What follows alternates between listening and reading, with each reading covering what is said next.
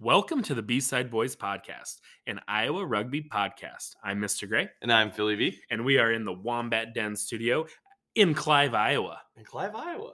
Wow, that's the first time you've ever said that. I know, I know. I thought I'd mix it up a little bit. Some people knew, yeah. like, we didn't just, like, play a recording every time. We we do it we, fresh we every do, week. We do it fresh every time. You know who else does it fresh every time? Rotor Epoxy. Yeah, this podcast is brought to you by Rotor Epoxy, and they keep it fresh every time. I just made that up. That's, that's the new tagline. They keep it fresh every time.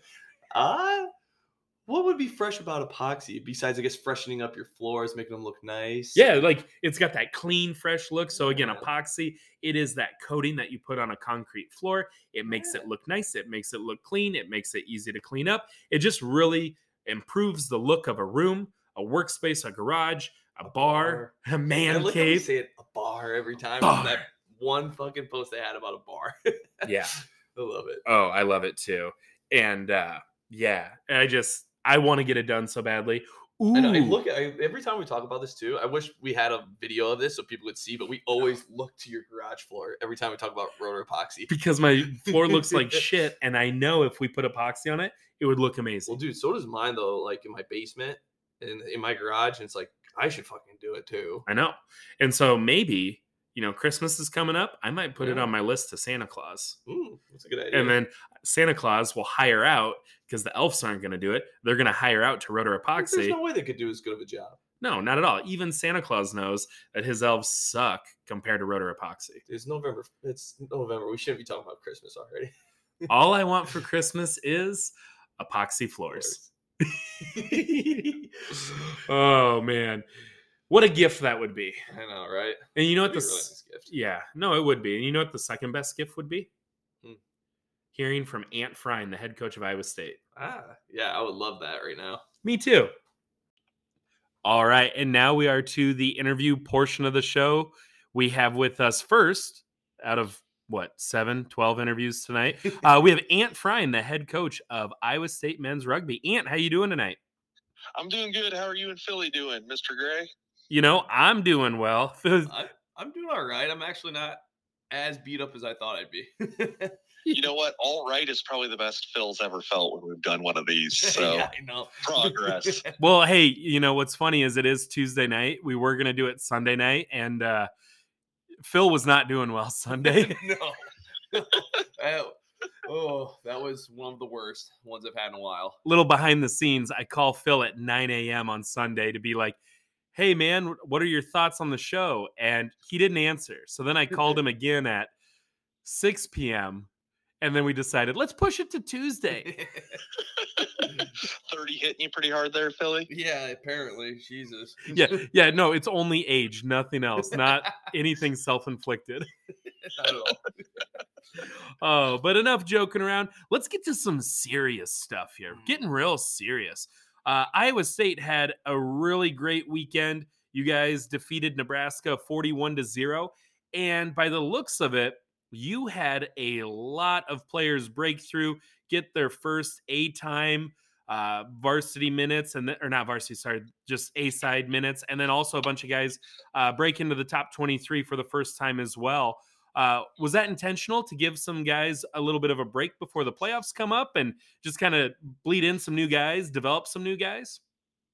Yeah, no, we did it intentionally. I mean, The our B side has been killing it. I mean, they've given up a total of seven points across all their games uh, in conference play. So, you know, they they've been playing really well.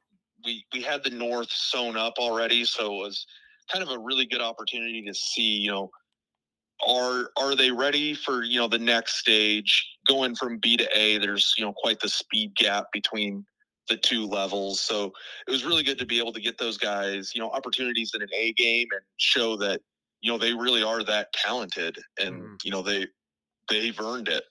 Yeah. The last time we talked to you, we, we talked about, you know, getting those guys that are on the B side, the guys that are, you know, grinding every day, but making sure they feel like they're a part of a program. Could you see it on like their faces or just kind of the reaction of like, they made it. You know, you they bought into this. They saw some A-side minutes, and they're like, damn, I can, I'm here, you know, and they can start to think for next year for those guys who are on that B side, kind of start picturing themselves like, I'm going to be an A-sider in the next season after this playoff run. Yeah, no, it, it was really good for that. You know, we tell them all the time, you know, the A results are a byproduct of our practices, and, you know, being able to have really tough practices because we have a really good second side to go up against multiple times a week. And, you know, when, when you're not getting that A-side call-up, that kind of sounds like lip service and, mm-hmm. hey, we, we just hope you stay around type thing. But for them to then be able to, you know, play another A-side and do those things, it's like, oh, yeah, no, this we really are, you know, all all that stuff is true, mm-hmm. you know. So it was really good for them. And, you know, just the excitement. You know, Calvin Ketteridge, I'll give him a shout out. He's a freshman. He's been playing since he was in kindergarten oh, wow. from Washington State, and kind of buried in, you know, the nine ten depth chart just because you, you don't really switch those players around week to week. Yeah. Really. Um, so him being able to get that first A-side start at scrum half was really big for him and, you know, his confidence going forward because, you know, we're we're trying to make a deep postseason run. So you, you got to have that depth, especially at key positions. Right. And also, too, they didn't just like squeak by a win like you would think, you know, oh, okay, some second side guys against an A-side mm-hmm. team. You know, we just want to get some experience. You won forty-one to zero, which is still better than most teams uh, against Nebraska. Yeah. You know, I would almost say that B-side of yours could compete for second or third place in the Heart of America as well. I mean, easily. no, no offense to those other clubs. It's just the strength and depth that you have where if a guy does go down, you know, the next man is going to be ready. Did your B-side win, or did you guys like have a B-side conference championship as well? Or do you guys keep track of the standings for that? So there's going to be some crossover games at the Heart of America Championships in Des Moines on Saturday. So we're we're still not sure who our B side will play, but it'll most likely be uh, K U, which will be a B side they haven't seen yet from the South, mm-hmm. and the rest of the clubs with the B side we we've already seen them, so it'll be a good look for them to kind of play every B side in the conference for bragging rights. That's really cool. That's cool. They can work towards something. Wait, what's the date for that again? So it'll be November twelfth and thirteenth at the Des Moines Rugby Club. Oh. Breaking news here, just breaking it on the B-Side Boys podcast. I'm definitely going to go watch that. Phil, I think, too, if you're certified to be a referee, you could also A R. But I'm not certified to be a referee. Well, so. Then you don't get the front row seats. So speaking of the conference play, you know, you, you sewed up the championship of the North Side, so you're going to have some crossover with the South. What does that look like for the A side now that you mentioned it, uh, that championship weekend in Des Moines? How, who will you face? What's the format? How is it going to go? So how it will work is basically the conference will be split into an upper half and a lower half. So the top two teams from each side will move into the unofficial Sweet sixteen. So the North one will play South two and vice versa. Mm-hmm. The winners of those games are in the A C R round of eight in the spring. Nice. So the, playing on Saturday, you're playing to get into the playoffs. And then Sunday, the teams that have the same results, so the two winners of the upper bracket will play for the conference championship. The losers will play for third. The winners of the lower part of the bracket will play for fifth. And the losers on the lower half will play for seventh place. That's cool, too. Everyone's still, you know, you can really see where people match up. And then you can also decide, like, who's deeper, the North or the South. It's mm-hmm. kind of cool to see um, at the end of the year kind of where people match up and kind of a measuring stick across the conference. And then when people do non-conference play, too, um, you can really kind of really get an idea of who's actually good, who's kind of been faking it the whole way. Um, do you guys know who you'll draw for that first matchup? So... because we played Iowa and we'll call it week zero, every team but us in Iowa has a match mm-hmm. this weekend that goes towards it. It will most likely be Arkansas unless there's a five table point shutout in their game against K U, which then it'll be K U. I don't think that'll happen. K U's a really good club. yeah, they're very, very well coached, very deep. I mean, they're they're very similar to us in the depth regard, and they look like they've really started coming on in the last couple of weeks. Nice, because they had a really successful season last year too, yeah. competing uh, at nationals. Didn't they compete for a D one double A national title? Yeah, they were actually the runners-up yep. and had an opportunity to win it in the last seconds of that match. Granted, they, they graduated Chandler Owens, who was their fly half, who was an incredible talent, but they've really reloaded this year, and they started off a little slow, but they have picked up uh, the last couple weeks.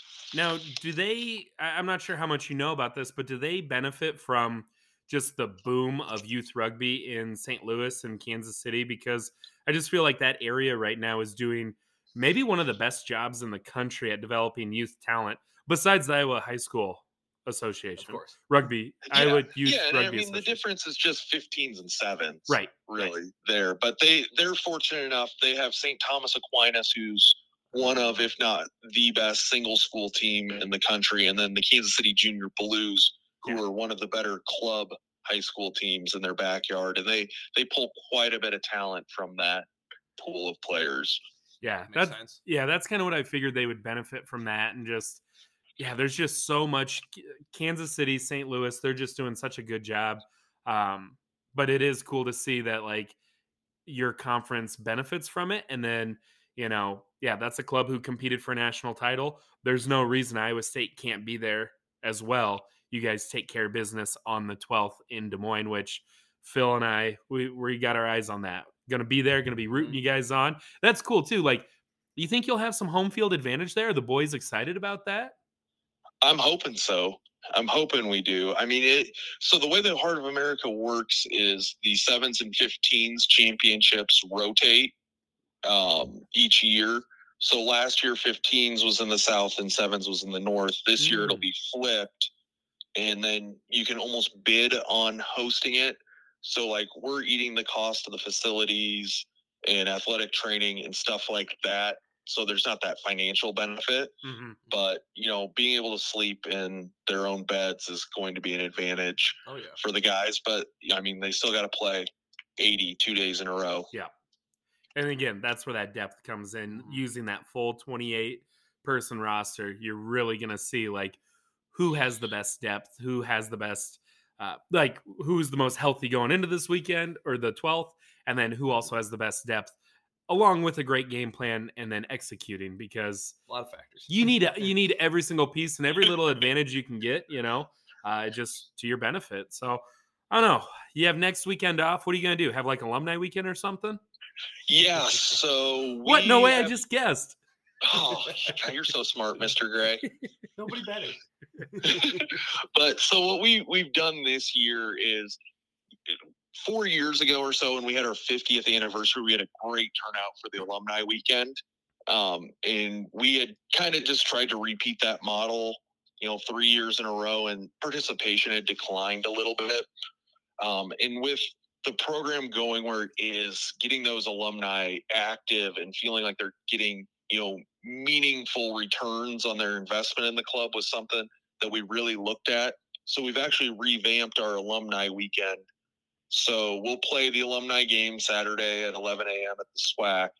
And then that evening, um, the alumni have actually rented out a venue to do a banquet and do the first year of the Hall of Fame while also launching our new five oh one three C um, foundation for the men's rugby club at Iowa State.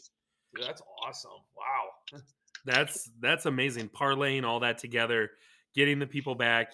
Also, another the thing that really helps alumni to come back is having a really successful program, and the fact that you guys are rolling through conference play, you're getting ready for a playoff push.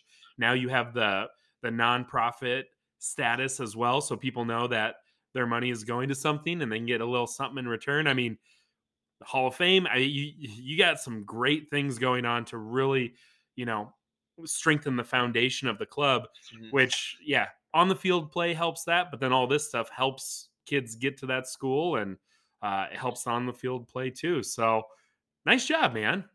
give you a little. I, I can't take too much credit for it. I mean, guys like Evan Sundy, Brad Lewis, Jeff Harstead. I mean, the list goes on and on. We we've had a lot of alumni really step up in the last six months to get this going, and I'm hoping it's something that can make our program more sustainable going forward. I mean, you get you guys played college club rugby. You know how it goes. It usually flows with, you know, player leadership and stuff like that. Mm-hmm. We're we're hoping we can remove the money element of it going forward, which then can make life easier on the next generation. Mm-hmm. Definitely. No, that makes a lot of sense. Do you guys, didn't you guys usually do it in the summer though? Like alumni weekend, is this just a recent thing where you guys are doing it more in season or? Well, so we used to do it in November huh. and then people complained about the cold. So we moved it to Labor Day weekend, but with COVID happening after we moved it to the, I mean, you guys know the wedding game of that Labor Day weekend got real busy. And then people start having kids, and it's like, I can't take a whole day away from my kids, you know? So doing it this way, it gives you that five hour gap in between. So the younger alumni can, you know, party with the current team. The older alumni can go see their kids, drop them off at grandma and grandpa's for the night. It just makes life so much easier for everyone. And doing it in the Des Moines Metro where a lot of the alumni live, you know, takes that financial burden of getting a hotel room out of the equation. That's awesome, man. And same too, like having it in the Des Moines metro area. Are there a lot of Iowa State alumni that are still in central Iowa? Yeah. And that was another reason why we had to move it off Labor Day weekend is you've got a bunch of alumni playing for Des Moines and other clubs around the Midwest. I mean, that's usually the kickoff of men's clubs. So mm-hmm. all those guys were unavailable. So you're, you, you're not really giving them an opportunity to come back. So now with club season over, all those guys' schedules are open. So they're able to come participate and support the club. That's awesome. And so, yeah, if those guys are in the area, I mean, if any of them aren't playing club rugby and they want to, can, can I give you some uh, West Des Moines Wombats business cards? And you can just pass those out. And, you know, we have a big, a big contingent of Iowa State guys on the Wombats. And so we're always looking to, uh, pull some successful guys who've come from a program that's similar to ours, you know, uh, just throwing that out there, you know, just, I, I'm sure Lucas Pally will be politicking on Saturday. Yeah. I mean, D-Tar and Chris Tarbox, Isaac Gibbons. I mean, the list goes on and on. Juju, Juju. Julian yeah. Hall. Those, those guys can be quite convincing. So I, I'm sure they'll be doing some politicking later in the evening. They're, they're not going to like, aggressively badger people, but they just have a way with words that you're like, hey, I'll, you know what, I'll show up. I'll I'll stick around for this. So, you know, we'll see. If we get one, it's a success. So if exactly. you, I, I just need one name drop, you know, we'll see what happens. we'll, we'll see what we can do. We'll, yeah. we'll... How about this, Ant? I got an idea. Yeah, let's hear it. For every Iowa State person that comes to the Wombats, Um, in the next year, you will receive that many phone calls per episode. That's a hell of a deal. So, so what's the benefit to me then, Mister Gray? Self-promotion. Exposure. Exposure, man. P R, hey, baby. It's a pay raise for me. It's a pay raise for me. Yeah. Oh, well, hey, thank you for your time, man. I know you got to get going. You're a very busy man. And you're doing great stuff. So keep it up. We're yeah. going to see you on November twelfth, uh, cheering on the Cyclones. Go win that conference tournament. Make Central Iowa proud. Actually, all of Iowa, because yeah. actually your clubs across the country. I mean, uh, people are watching from all over. So good luck, man. And uh, we'll be hearing from you yeah. soon. I appreciate it, guys. Hopefully we got a strong showing from the Iowa rugby community. I mean, we've got a lot of alums spread out across a lot of clubs in Iowa. It'd be great to fill the point and really, you know, support this generation of Iowa State guys because they're going to be the next generation of a lot of clubs in Iowa. A hundred percent. You're already, you are already seeing it now with the clubs that are going on. So um, one hundred percent agree, man. So we'll be there and yeah. good luck, brother. Awesome. Thanks, guys. I appreciate it. Love you. Get ready for the greatest roast of all time. The Roast of Tom Brady. A Netflix live event happening May fifth. hosted by Kevin Hart. The seven-time world champion gets his cleats held to the fire by famous friends and frenemies on an unforgettable night where everything is fair game. Tune in on May fifth at five p.m. Pacific time for The Roast of Tom Brady, live only on Netflix. All right, and that was Iowa State head coach Ant Frein. What a guy. I love hearing from him. I know. Okay, what's funny is we said at the beginning, uh, we did the intro, and I said in Clive to be like, this is to prove that we don't record, or we just use the same recording every time. If you go back and listen, I'm sorry. I love you, Phil. Your go-to thing after an interview is, what a guy. I yeah. love him, but yeah, those, those are usually the two. yeah. What a guy! What a guy! Yeah, yeah. Oh my God. Like I was gonna say, I'm like that sounded pre-recorded. uh, but I love it. He is a good guy. He is a good dude. I, I mean, that's the thing. Like I just, we have love for you and I. We love you and I, mm-hmm. but I, I we're biased towards you and I. I'll admit it. Oh, yeah. But I love what he's doing mm-hmm. at Iowa State, and the proof is in the pudding. Yeah, and the pudding I mean, is they're going to win the conference. Yeah, I really hope so. And it's going to be really fun to go and watch that game too. Like, I love going to watch matches. I mean, I like playing in them more, but it's like, really fun to go watch a match. Yeah. Hi, welcome to the Rugby Podcast. Breaking news: I like watching rugby. uh, yeah, now that you say it that way, guys, I have something to admit. I love this sport. You know who else loves this sport? Ooh. Freshman from the University of Iowa State women's team, Ivy Lawson. Oh, excellent transition, Mister Gray. Should we hear from her? We probably should. Yeah. I know her because I was her coach in high school. No way. Here we go. All right. And now we're moving over to the Iowa State Women's Club. We have Ivy Lawson with us. Ivy, how you doing? I'm good. How are you? Good. How you feeling after this uh, big match you had last weekend? I feel great. I think I think the whole team feels great about it. Yeah, for people who don't know, uh, Iowa State played Wisconsin, and you guys defeated them seventy-six to seven. Pretty, uh, yep. pretty awesome scoreline there. And I was talking to your coach, Kelsey. She, it's funny, after every single match, like I'll reach out to Kelsey and just be like, how did it go? And then she'll tell me how it went. And then I'll ask about like you and Haley and just, yeah. you know, How, how some of my former players are doing, you know, whatever. And she told me you had like six assists this weekend and just yeah. were crushing it. What what happened in that game? What was going on? Uh, honestly, I mean, I got moved to inside center for the first time um, this season. And honestly, me and Taylor, Taylor Lumens, she uh, was inside center, but she got moved outside. Um, and we just work really well together. I made my goal at the beginning of the game um, to set her up because she's a very strong runner. Um, and so that was my goal, um, let her score. So that's, that's what happened, I guess. So how many assists were to her then? Oh, all of them. All of them. Wow. I mean, yeah. if it ain't if it ain't broke, don't fix it. Yeah, like, I really. mean, no, hey, exactly. This works. And, uh, and that's the thing, too. I know Jeremy and I, we always talked about, like when you were sevens player at Roosevelt, how great you were as like a tackler, but then also that decision making of like you run really hard and throw a really mean stiff arm. And then people kind of are worried about tackling you that they forget to match up on the people right next to you. And then you know how to offload it. And yeah, it looks like that's carrying over into the college game. What would you say the biggest adjustment's been from going from high school sevens to college fifteens? I mean, you're a freshman. What's that been like?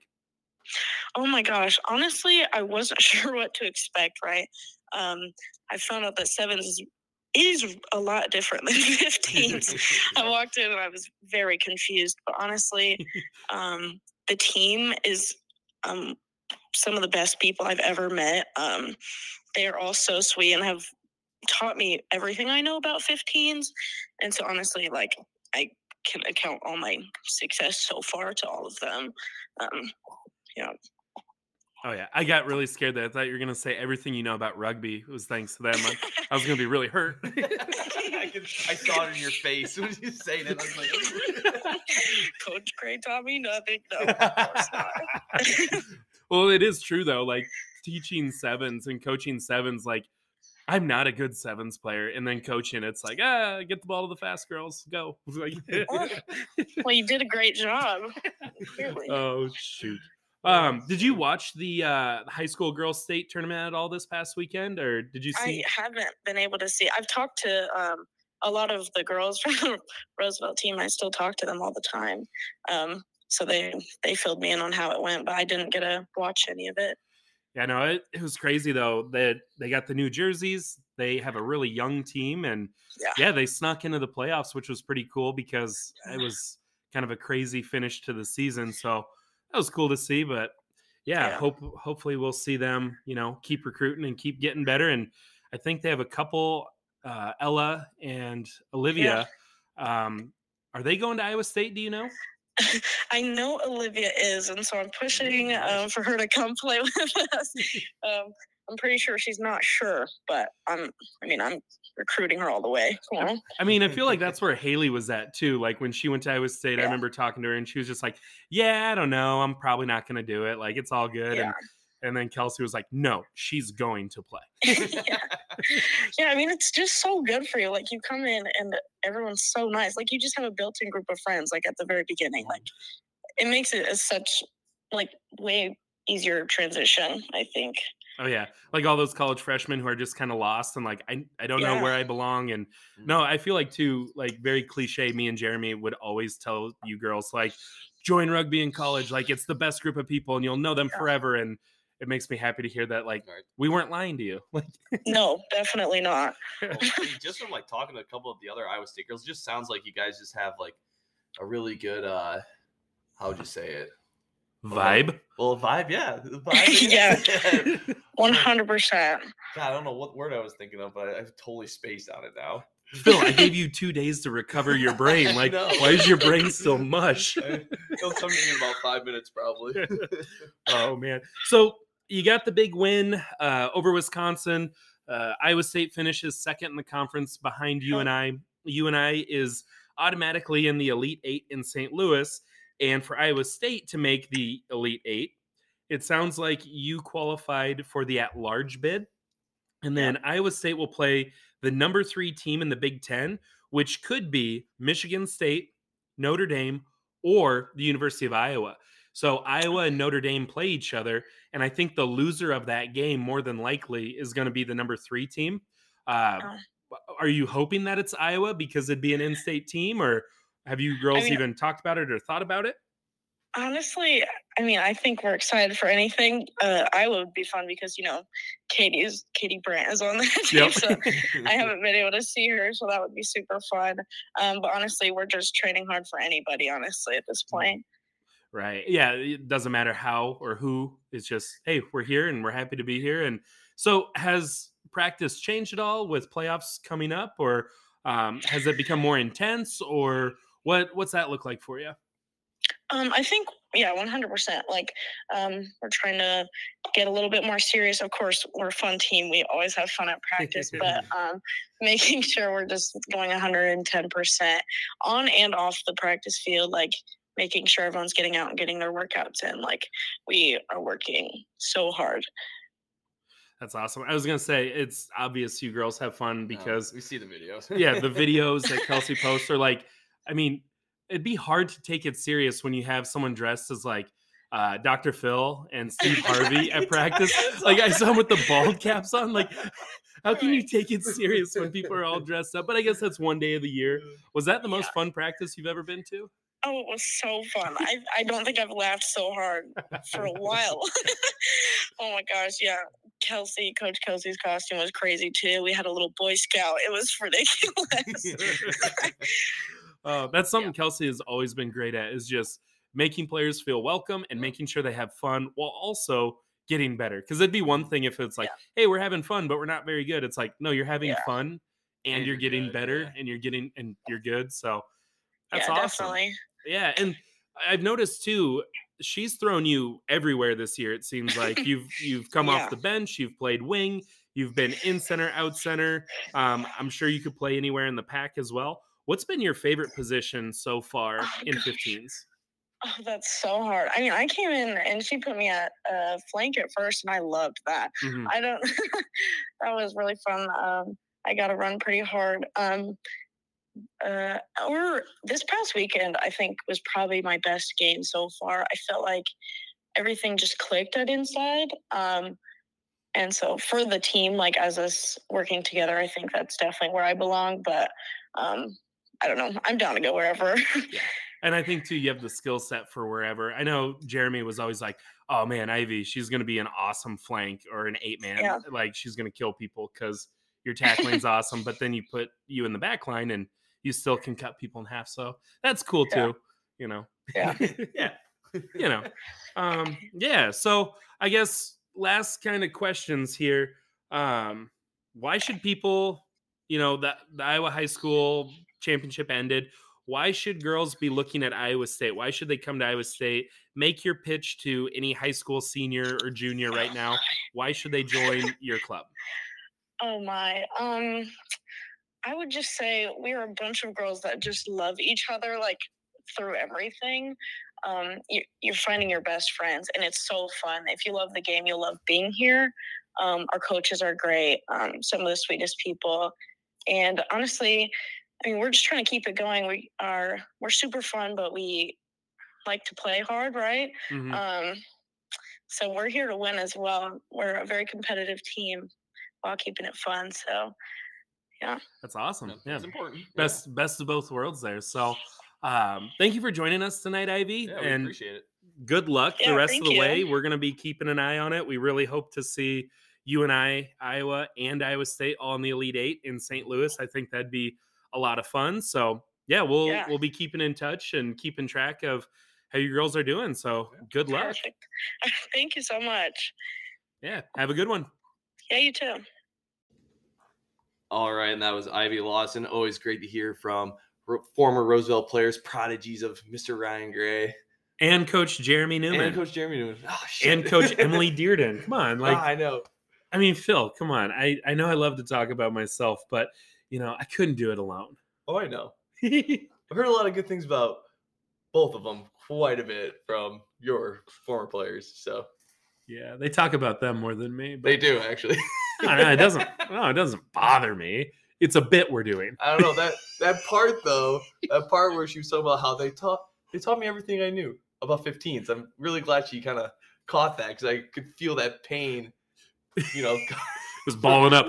Good save by Ivy. You know, she, I coached her for three years, so she knows, you know, how fragile I am. So, uh, but you know who's not fragile?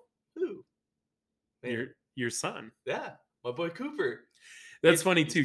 You, he, the the whole program of like U N I's sponsorship, like sponsor a player. Never once do they go like, "I'm your dad" or like, "I'm gonna." Take care. You took this on on your own. Like this is like, hey, sponsor a player, support them. It's cool, and you're like, you're my son. yeah, uh, I definitely did that. But that one, I really lucked out with him though, because he seemed like a good player for me to sponsor. Just the personality, and he also plays hooker. He plays hooker. Weird, weird coincidence. Yeah, and yeah, you guys, I feel like enjoy the same things. You guys had fun together at alumni weekend, yeah. and and you guys are both pretty good at rugby. Mm, I think he's probably already better than me. I didn't. I wasn't gonna say it, Phil. I don't know, but he might be better looking too. Yeah, well, he's got hair though. Just think if you had long blonde hair. That's what you should go for as Halloween next year. I'll go as him. I'll go as Cooper. Okay. All right, let's hear from yeah, him. Let's get him on the phone. All right, and now with us here we have Cooper Isaacson, my son from U N I, my sponsor child. Cooper, how you doing today? I'm doing all right. I'm doing all right. I'm just winding down. I uh, just got done with practice, so excited to talk to you guys. Yeah, dude, it's, it's, we've been trying to get you on here. I remember, like, what, back in August, I think, was yeah. when you were in town, and we just had a little... Yeah, it was in, yeah. yeah. It was late summertime. It was a rough Sunday morning to make, so I don't think it not, did not work out. It makes it sense. Little, yeah. It makes sense that Phil Phil sponsored you because, uh, you know, sometimes we have to move our interviews around because Phil gets a little – he gets headaches sometimes that we have to move things around. oh man, I was driving home at five a.m. and I was like, oh, this is the worst. I can't do a podcast. There's no way. I was so red-eyed. It was horrible. Oh, man. But, yeah. Yep, this is why. You guys caught me in better health today, so. That's good. That's good. Well, so you guys uh, you guys had a pretty big uh, weekend this past weekend, didn't you? You guys uh, ended up playing Whitewater for this first round of playoffs for the Great Midwest, right? Yep. Yep. Uh, huge, huge relationship match there. Like, That's a that's a team that's a team that we've known for, for a long long time. Oh yeah, yeah. We were like, and like we were just talking before the show too. Yeah, there's a lot of history there with U N I and Whitewater, and when we were playing back in the day, they were always uh, the ones that were kind of giving it to us. And now it's kind of cool to see the table flipped around here, and you guys putting the beat down on them. So you think uh, you give us a little recap of how that match went for you guys? Yeah. Um, Well, it, it it started out as we as we've had a habit of doing, where we were pretty slow, and we like to play a good fifteen minutes of defense before before we really get the ball rolling. But then then once we just we started playing that simple simple defense, uh, which like opened up a couple picks and a couple like really good sticks up the middle, and then we just played ball possession. We just we were able to keep the ball in hand just longer. Yeah, and watching that highlight video, mm. um, I forget the name of the kid who puts that together for you guys. Watching you guys, I know it's, you know, eighty minutes condensed down to the three most exciting minutes uh, in a video, but just the yeah. offloads, the continuity, the way mm-hmm. that you guys support each other, um, the tackling yeah. on defense to create turnovers, and then just how you got a guy like Mikey being rude and giving a, a peace sign to a kid after he broke both of his ankles. Like, it's so fun to watch the brand of rugby that you guys play. Um, It just looks like you guys are having fun, and that makes a really good yeah. rugby team. Yeah. I I always joke that, like, we have so many entertainers on the team. Like, that makes sense. Like, they've got that Globetrotters attitude that they really just want to, like, they just want to show off sometimes, which, like, I love it, but, like, there's a lot of discipline. And, like, really our game is just kind of, I don't know, like, it's predatory in that way, where we, we just play it simple. We see those crashes, and then, like you said, like, those bursts of excitement happen, mm-hmm. but we're able to predict them more now. It's it's more of a of a game plan than it, than it used to be. Nice. So it's not like just spontaneous, like, hey, I'm just gonna fuck it, I'm gonna do whatever I want to do. It's more like, hey, yeah, I'm yeah, in control. Throwing, like, sky hooks and then like bounce passes and yeah, it's it's it's definitely it's not as C G like that. Don't touch me. Throw the ball before I get touched. Like, yeah, we've we've settled we've settled down. We've matured a little throughout already in this season. But yeah, that's awesome. Settled ball game just opens those things up. Yeah, and like we said, Whitewater. I mean, that's a team that goes back a decade to when Phil and I were there, and they were just a powerhouse. And so to see a scoreline sixty-two to ten in U N I's favor, uh, it's awesome. And then that puts you into the Great Midwest Championship this weekend at Cottage Grove up in Wisconsin. You guys will take on Marquette. What is the vibe? What's the the feel um, th- for the boys going into the week? Yeah, um, well, it's it's kind of a, a theme right now that if you see U W in front of the name, it's going to be a hard forward battle. Mm-hmm. Um, so we're gonna have we're gonna have a, a lot of forwards matchups that are going to be a little like a little more stressed. Like Whitewater gave us a show, like. All respect to their forwards. Miles runs like a tight ship. Those guys just they play a hammer like they play a hammer offense, and it hurt. Like it's it's easy to say that you can counter it, but countering it like four or five phases at a time, it's it's it's just brutal.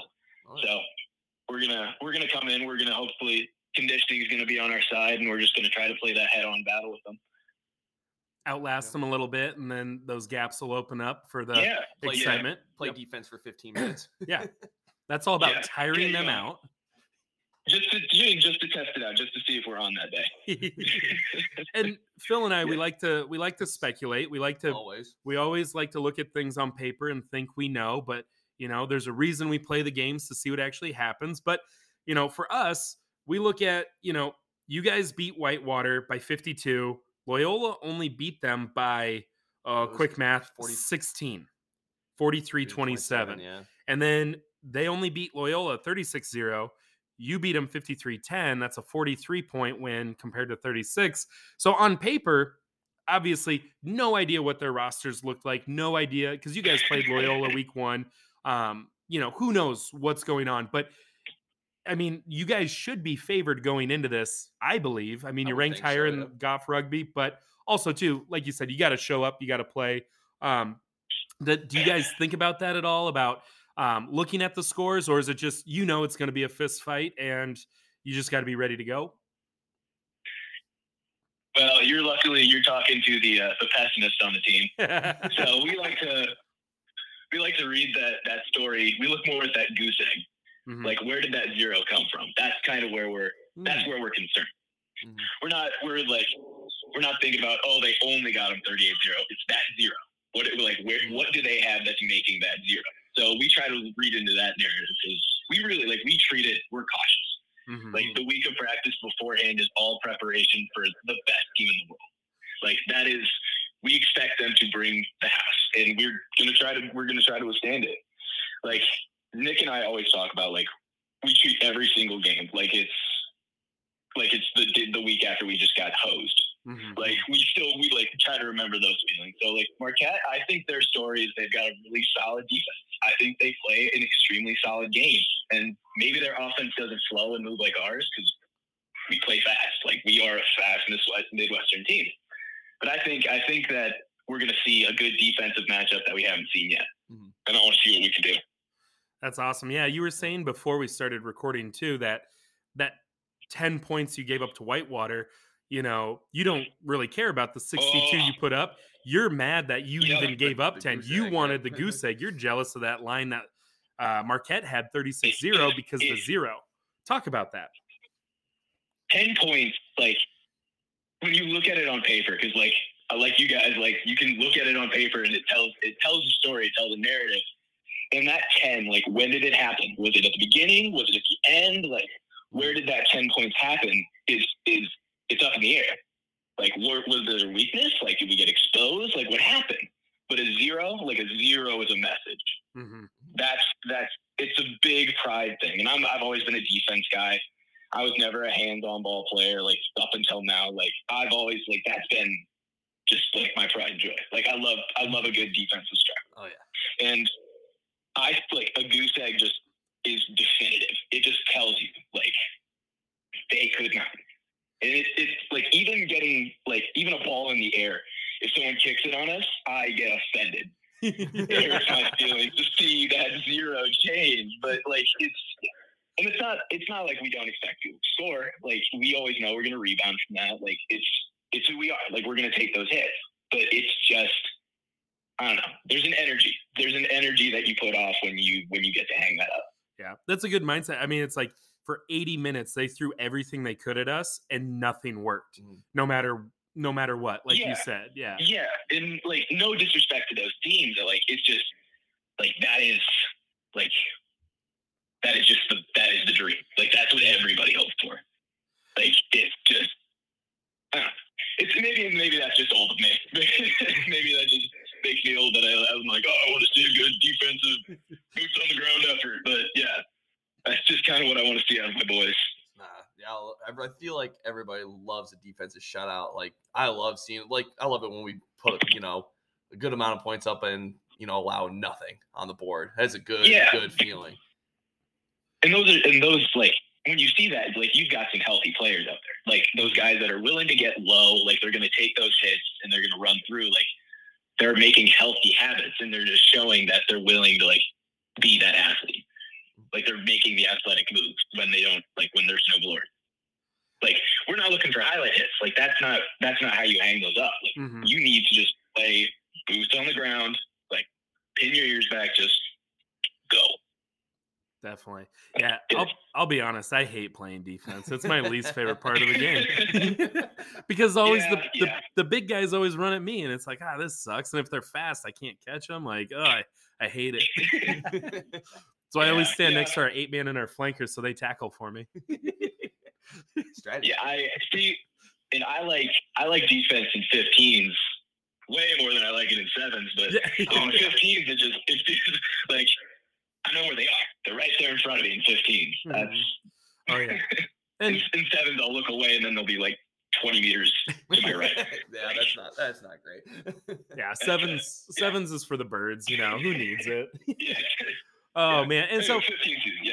I was gonna say too. You know, I just getting the vibe from talking to you. You're probably not gonna like this line of questioning because you're a, you seem like a very team oriented. Like, who cares about individual accolades?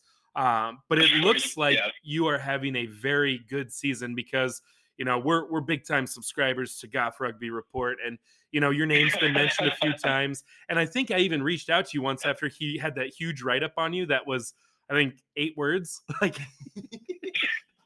you, you were the player of the week. I forget who you played. It was just like Cooper made tackles and ran hard. May they write that on my gravestone. Don't even put names or dates. Just they'll know. They'll know. They'll know. They're little game breaker. Game breaker G two. Oh yeah, but yeah. no, it, it definitely looks like you've you've taken a step and like individually, and it helps the team. Yeah. What would you say has made the biggest difference from last year to this year to help you grow as a player individually?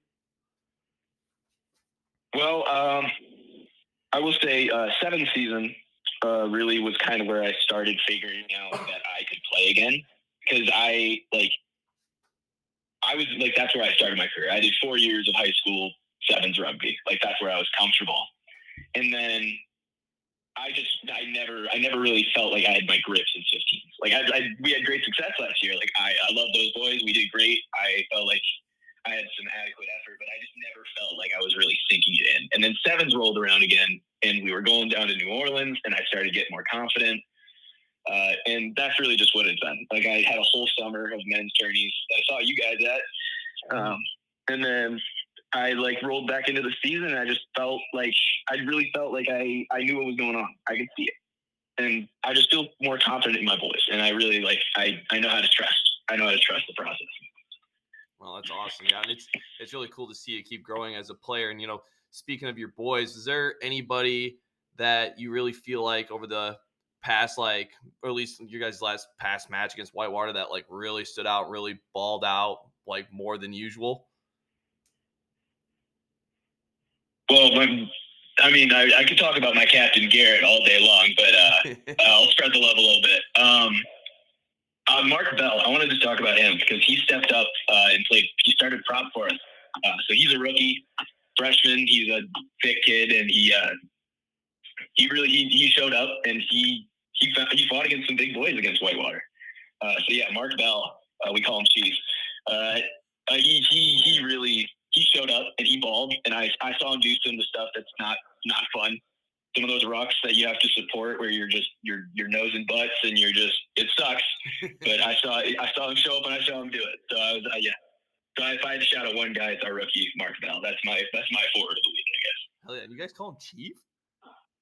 Yeah. Yeah. There's a, there's a line. The, so it's Mark Bell, Baby Bell, Baby Bell, Chief, Chief, cut it. That's where it stops. Oh, the rugby nickname that comes from nothing. It, it was, It was us just rambling at a at a board meeting one time, just coming up with nicknames, and it stuck. We all liked it. We like cheese. And then it's the cheese touch. You can cheese whiz. That's when he's he's mouthing off. And you got it, it. It just works. It works. It, it's I like it. Fun. That's my favorite. Yeah, yeah. So Mark Mark really showed up, and like he kind of set the energy. Like he was he was a big force in the energy that like really led to like some big forward moments. I, yeah, I was I was very proud of it. That's awesome. I love that. Love hearing it. Well, Cooper, I guess, you know, we really appreciate doing the phone call. We appreciate uh, the time, you know, giving us a yeah. rundown. And we're going to be cheering you on this uh, upcoming weekend in Cottage Grove. And hopefully you guys pull out a win. And, yeah, we're excited to see what happens. Yeah, and let us know next time you're in town, too, so you can uh, hang out in person next time. Yeah. Yeah, definitely, definitely. Couch crew it up. Oh yeah, yeah. It sounds, maybe get, sounds like a good time. Robbie at the same time. Oh man, we'll, we'll just have the whole U N I team on in person someday. Oh, I'll, I'll, I'll pick up Rob and head down there. Love it. Love we'll it. Come over. Oh, I do have one last question. Um, this is by uh, this is a uh, potentially sponsored question. Um, we don't know. We've never talked to them. But my question is, and maybe it's going to be a new running U N I themed question. If you had twenty dollars in Kohl's cash, what would you buy from Kohl's and why? twenty dollars. Kohl's um, cash. Oof, that's not a lot you can get for twenty dollars. It's Kohl's. Um, you can get so much at Kohl's for twenty dollars. Not anymore, Mister Gray. Well, my grandma has a discount, so I can. uh, fuzzy socks. Fuzzy socks. Hmm. Sold. Yep. Love it. I would have applied it to a Hawaiian shirt. You have enough. You don't need any more. any more. Well, thank you for joining us. Good week. uh, good luck this weekend, man. Thank you. Thank you, guys. When you need mealtime inspiration, it's worth shopping Kroger, where you'll find over thirty thousand mouthwatering choices that excite your inner foodie. And no matter what tasty choice you make, you'll enjoy our everyday low prices, plus extra ways to save, like digital coupons worth over six hundred dollars each week. You can also save up to one dollar off per gallon at the pump with fuel points. More savings and more inspiring flavors make shopping Kroger worth it every time. Kroger, fresh for everyone. Fuel restrictions apply. All right, and that was my pride and joy, Cooper Isaacson. What a guy. yeah. I was going to say something else, but I'm going to just roll with it. No, I knew too. Right before I hit the record button, I'm like, all right, you ready to bring us back? And I could just see it in your eye. You're like, I'm going to go to the old standby. Old, old, old faithful. yeah. It's like Brian Ferentz calling the same play over and over. It's predictable. Oh, God, dude. I've been seeing so many of those memes with – uh like, I don't want to go as anything offense, offensive for Halloween, so I'm going to go as Brian Ferentz. Like, yeah. I've seen that so many damn times. Oh, my God. I've seen it so many times, like, I am offended by it. Yeah, just a little bit. If if the Iowa Hawkeyes got one touchdown for every time someone posted that stupid meme, mm. they would have won the Big Ten West. yeah, literally. Yeah. uh, let's not talk about Iowa football. Yeah, let's not talk about we football. Just really brought the vibes down. Like we're we're talking to Cooper, we're talking about U N I men's rugby. They're killing it. He's fun. The whole team is fun. Like he, I, my favorite part about that was when he was talking about the team, and he's just like, "We got a lot of entertainers on the team," and whether he meant like on the field with like watching like David Randall and Gentry Stack, and then the whole back line, and Nick just Carter, like yeah. yeah, and like. the the fluid continuity and the offloads and just the the fake dummy switches and all the cool stuff they do, or off the field, like when we talk to Robbie and when we when we hang out with those guys at alumni weekend, like oh, yeah. they're fun dudes yeah. on and off the pitch. And like I don't know, when a team is having fun, I feel like they play better because you trust each oh, other yeah. and you just you just you don't overthink. You just mm. you just do, you know. Exactly. I think they do good. Mm-hmm. You know who else does good? Um U N I women, let's move to them. So from oh, the men yeah. to the women. Crushing it. They won their conference with a perfect conference record. They beat Minnesota this weekend, eighty-two to twenty-two. Ooh. yeah. So I didn't, I didn't, we're not going to hear from anyone there. Um, not really sure, um, but I'm guessing, you know, they probably, like Iowa State, they knew the conference was pretty well locked up, probably got some young and new people in, and then they will get an automatic bid to the Elite Eight on November eighteenth. So they actually have a couple of like three weeks off, mm. you know, uh, they're going to be able to play and know that they're going to play uh, Southern Nazarene at noon on November eighteenth. So Southern Nazarene, that's a, it's a newer club. And I'm pretty sure, I know the men's program is varsity supported. Yeah. I'm pretty sure the women's team is also varsity supported or school supported. I'm not sure the level of support, but I mean, small school out of nowhere. I think Oklahoma. There's somewhere. Not one hundred percent sure where it's located, but Jamie, look it up. Give it a goog. Give it a goog. Yeah. Southern Nazarene. But the fact remains, like you and I automatically in the Elite Eight. Yeah, that's huge. I I can't believe they basically had to bypass all the way up to the Elite Eight, like from winning the conference. That's wild. And I think that goes to the respect of the N C R knows this Midwest conference that you and I and Iowa State are in is a powerhouse. Granted, you know, Minnesota, Wisconsin, Winona aren't uh, playing uh, where they want to be, mm-hmm. but it's also because you and I and Iowa State could compete for a national title. Um, that's just the respect of the league where they go, if you win this league, you're one of the best eight teams in the country automatically. Yeah. They just know. It's almost like in college football where it's like the S E C, no matter what, they're going to get yeah. some bids into the tournament, um, whether it's two or one, even if they have one or two losses. You know, same thing here. You win this conference, we know you're good. Mm-hmm. And then Iowa State gets that at-large bid. They're going to play a team from the Big Ten, and then the winner moves on. That's pretty cool, too, because it's like, again, they know the Big Ten is a powerhouse. They know the Midwest is a powerhouse. It would be amazing to see three teams from Iowa in the Elite Eight. Yeah. Uh, we already have one guaranteed. Mm-hmm. And then moving into the women's side, for Iowa, they're ranked number four in the nation. They had a bye this week, and they right now are in the number two spot in the Big Ten. Mm-hmm. But they play against Notre Dame this upcoming weekend. It's in Iowa City, so I think that's a that huge helps, advantage. Yeah. I mean, coming from Indiana all the way to Iowa City, that's going to be tough. Uh, Notre Dame currently is in the number three spot. So I'm pretty sure if Notre Dame loses, they'll be the three seed. Iowa will be the two. Mm. And then Iowa, I think, would have an easier at-large match to get into the Elite Eight. Whereas if Iowa loses to Notre Dame, they would be the three seed. They would play Iowa State for a chance at the Elite Eight. So obviously we want Iowa to win. Yeah. Um, I would also like, yeah, I would prefer Iowa and Iowa State not to play each other first round and yeah. then have one of them get knocked out. Exactly. That would suck. I would love to see all three of these schools in the Elite Eight, and then they would face each other maybe in the Final Four. That would be that, sweet. Yeah, so that would be way more ideal. That would be awesome. And so it's a pretty possible matchup too when you really think about it. Oh, big time. Yeah. And so I think Iowa is going to defeat Notre Dame. Looking at scores again, we speculate often. Uh, They're ranked number four in the country. Uh, yeah. They didn't really lose to Michigan by a really – it wasn't like any crazy margin. It wasn't that no. – like yeah, Michigan's the number – ten points, I think. Yeah. yeah. Michigan's the number two team. And I wonder, too, honestly, I don't know. There might be a chance that the Big Ten gets two automatic qualifiers in the Elite Eight. They might. Yeah, it's possible. It's possible. So because, I mean, you have the number two and number four team. I, I don't know. So that's something we'll have to look into, but – yeah, Iowa was on a bye. They host Notre Dame. Big match. I'm expecting a big victory for Iowa. I agree, one hundred percent. Also biased, though, but still. Yeah. I, I, I feel pretty confident saying that. Yeah. And then also this weekend, so Iowa State is off. Mm-hmm. Iowa's hosting Notre Dame. Notre Dame is only bringing their A side. So in the B side match, Iowa is going to host Iowa State's B side.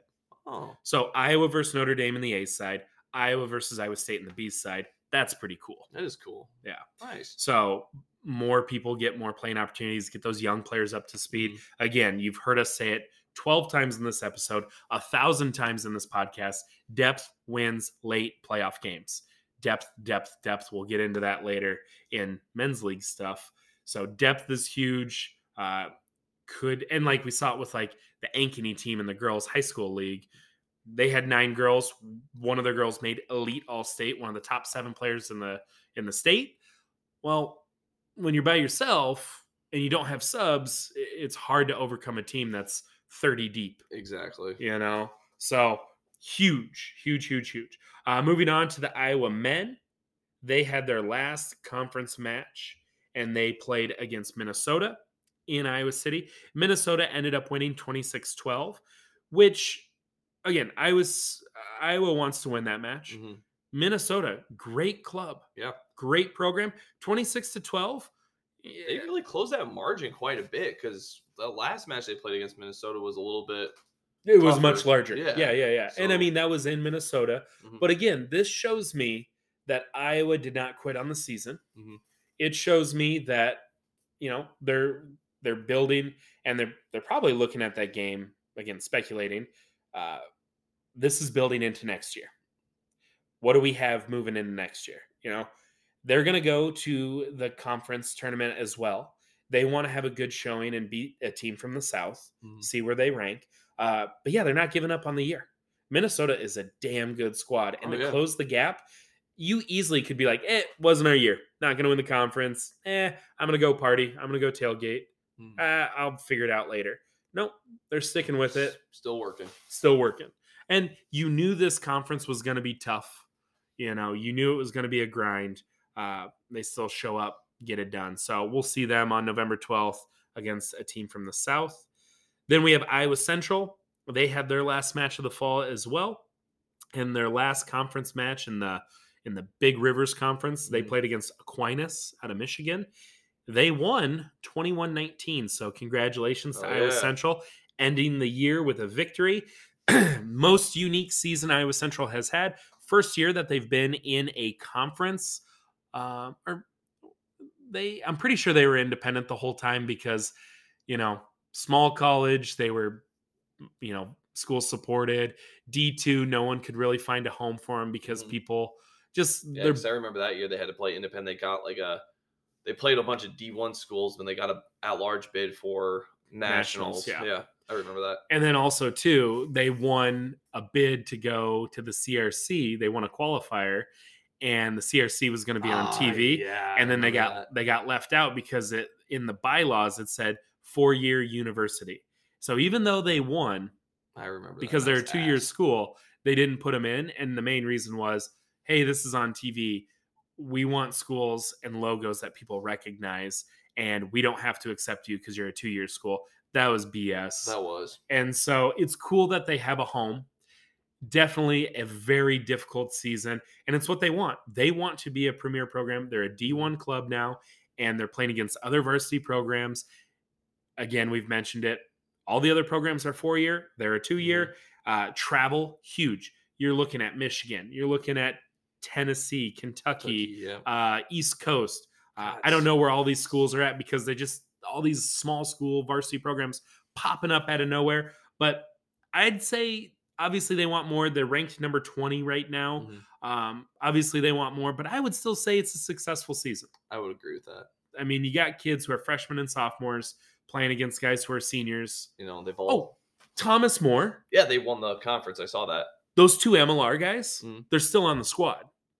Oh, what? They got oh, they, drafted. Same thing that Brandon Carnes was going to be doing, kind of. Right, but yeah. they got drafted, and they stayed at Thomas More. And then, because I saw they had a post, and they're like, oh, thanks to these seniors who helped us out uh, before they go pro. And I'm like, whoa. So, I mean. Okay, that makes a little more sense now. yeah, they still, because I was thinking like, oh, Thomas More lost those guys. No, they lose them next year. Well, yeah, and they. Yeah, they once they moved up and they ended up, what was it, last week they officially won the conference, the Big Rivers Conference. Mm-hmm. Yeah. Yeah.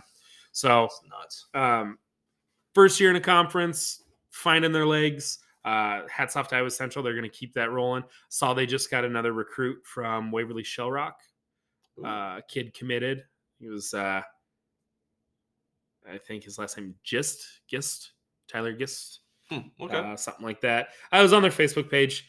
I should have written it down so I don't sound dumb. Shoot. Phil, where's your homework? Did you bring anything? Did I didn't you, bring any homework. Did you prep anything? You know I don't prep. Why yeah. would you even ask me that? oh, sorry, sorry. Tyler Gast, a uh, okay. six-foot, two hundred five pound flanker slash tough guy out of Waverly, Iowa. So, I like that. Um, yeah, Iowa Central, they're going to keep bringing in the top-level talent, and they're going to keep rolling. So congrats to them on the season. And that's kind of our wrap up of the Iowa universities. So women's, we're looking to have all three women make the national tournament. Mm-hmm. Uh, Iowa State playing for a spot in the national tournament. I mean, they're looking to win their conference. Yep. So Iowa State has their conference tournament on November twelfth. U N I finishes their conference tournament this weekend yeah. mm-hmm. um, on the fifth. They're going to beat Marquette. What? Spoiler. yeah. Sorry. I want to say they're going to beat them by... I want to say like somewhere between like fifteen to like nineteen points. I was going to say twenty-two. Really? Okay. I'll give him, I'll say they win by twenty-two. Okay. That's a, that's a good score line. I can see it. I, I just think they're two very different teams. And like they said, I mean, Marquette's going to be, they're probably like a defensive team that grinds people out. Mm-hmm. But U N I is so well conditioned. They're so fast. I think they will. I think they'll wear down Marquette. I should have said twenty-one points, man, because obviously Dave Ram's going to make all his conversion kicks. Yeah, right? Stupid. Stupid. Idiot. yeah, and then Iowa, again, tough conference, good season. Iowa Central, same thing, tough conference, good season.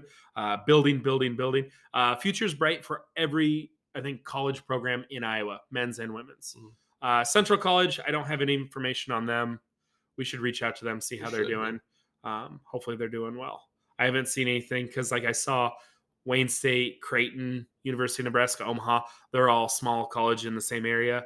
Central plays those guys sometime. I haven't seen any posts, and that's why we haven't talked about Central College. Would love to hear how they're doing.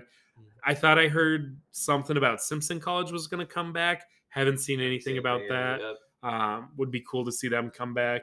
Uh, would love to see another community college pop up out of nowhere. I don't know. That'd be cool. That'd be, that would be awesome. Yeah. Take the like. Here's the thing. Iowa Central did it. Take the model they did. Take it to D MAC. Take it to Ellsworth. Take it to yeah. I don't. I uh, just take it somewhere. Grandview. I don't know. Mm. Forget the Wombats. Let's start a college team. Start a college team. Yeah. Full okay. time and get paid. Oh, that'd be sweet. Yeah, that would be sweet. Maybe for another time. One day. Yeah.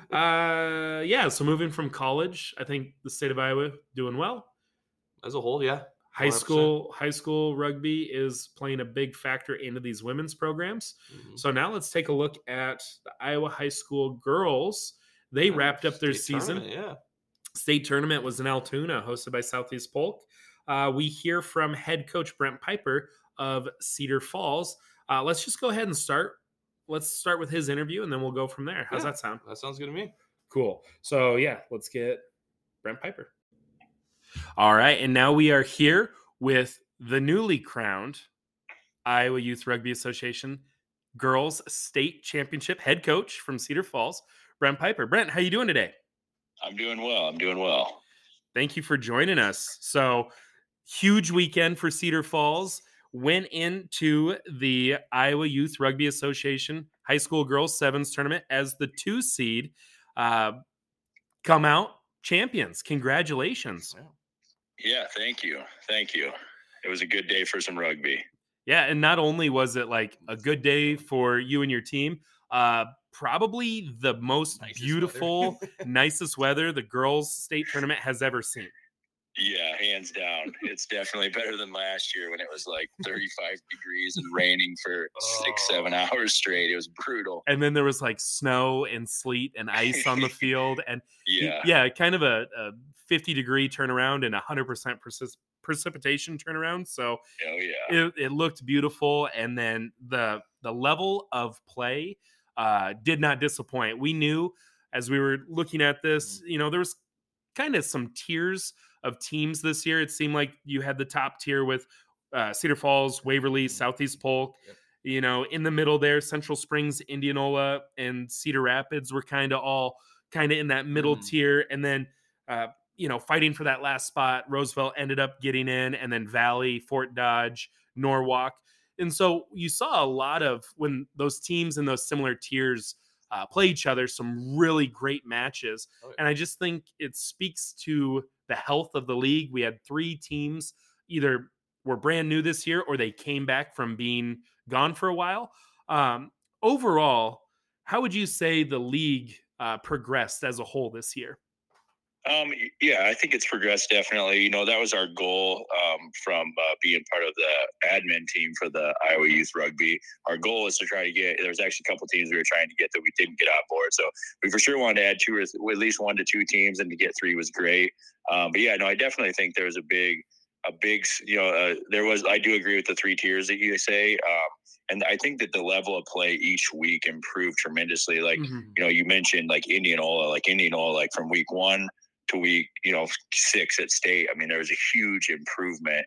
Um, they, you know, they, you know, really turned that around and are doing really well. Same thing with Central Springs, you know, from week one to where they're at week five, you know, they, they did really well throughout the season. So it's good to see other teams starting to progress. Mm-hmm. Um, you know, like you said, there is kind of the, The, the top tier teams this year. It seemed like it was Waverly, Shell Rock, Cedar Falls, and Southeast Polk that, you know, when we matched up against each other, they were all close matches, typically one, two possession games. Mm-hmm. Um, but yeah, no, it's definitely, it's definitely improving. It's good to, it's good to see that higher level of uh, play going on. Um, and it's, yeah, it's good. Hopefully we can get it to where most of the games are one, two possession games and, and stuff like that. Definitely. And I think there had to have been a record of, uh matches that ended in a tie this year as well too, because yeah. especially yeah, them, yeah. I know like the last week of the season I, I checked on Roosevelt to be like, all right, last game of the year, they win, they're in state. And I check, and they tied with Valley. And I yeah. sent a message to Patrick Lawson. I'm like, uh, who made the eighth seed? Like, I'm so confused. And he said they went to the fourth tiebreaker. And it was just crazy because, again, those the level of play, um, like you said, everyone was improving from week to week. Uh, Indianola, you know, that was a team that you mentioned. They faced Waverly Shell Rock in the second round of state, and it was twenty-four fourteen. You know, Waverly looked like a powerhouse. I mean, they are a powerhouse, and Indianola just improving, improving, improving. And they only lose by ten points there. I think that's a huge um, accomplishment for the league in saying that, you know, those yeah. quarterfinal games, you guys defeated Southeast Polk fourteen to seven. Again, one possession there, two possession in the other game. And then the final, Cedar Falls knocks off Waverly Shell Rock, previously unbeaten, twelve to seven. And your team avenged your only loss of the season. Uh, earlier in the year, you lost to Waverly twenty-one twelve. And then at state, you win by five. And I read, too, that you said there was a few starters that uh, got banged up, little injuries. Uh, going into that, the team kind of shuffled some things around. What was the yeah. mindset of the girls, and what was the message you had going into that final game? Yeah, I uh, we it was kind of late. You know, we had a couple of starters go down in the Southeast Polk game. It was crazy. We had three girls that ended up.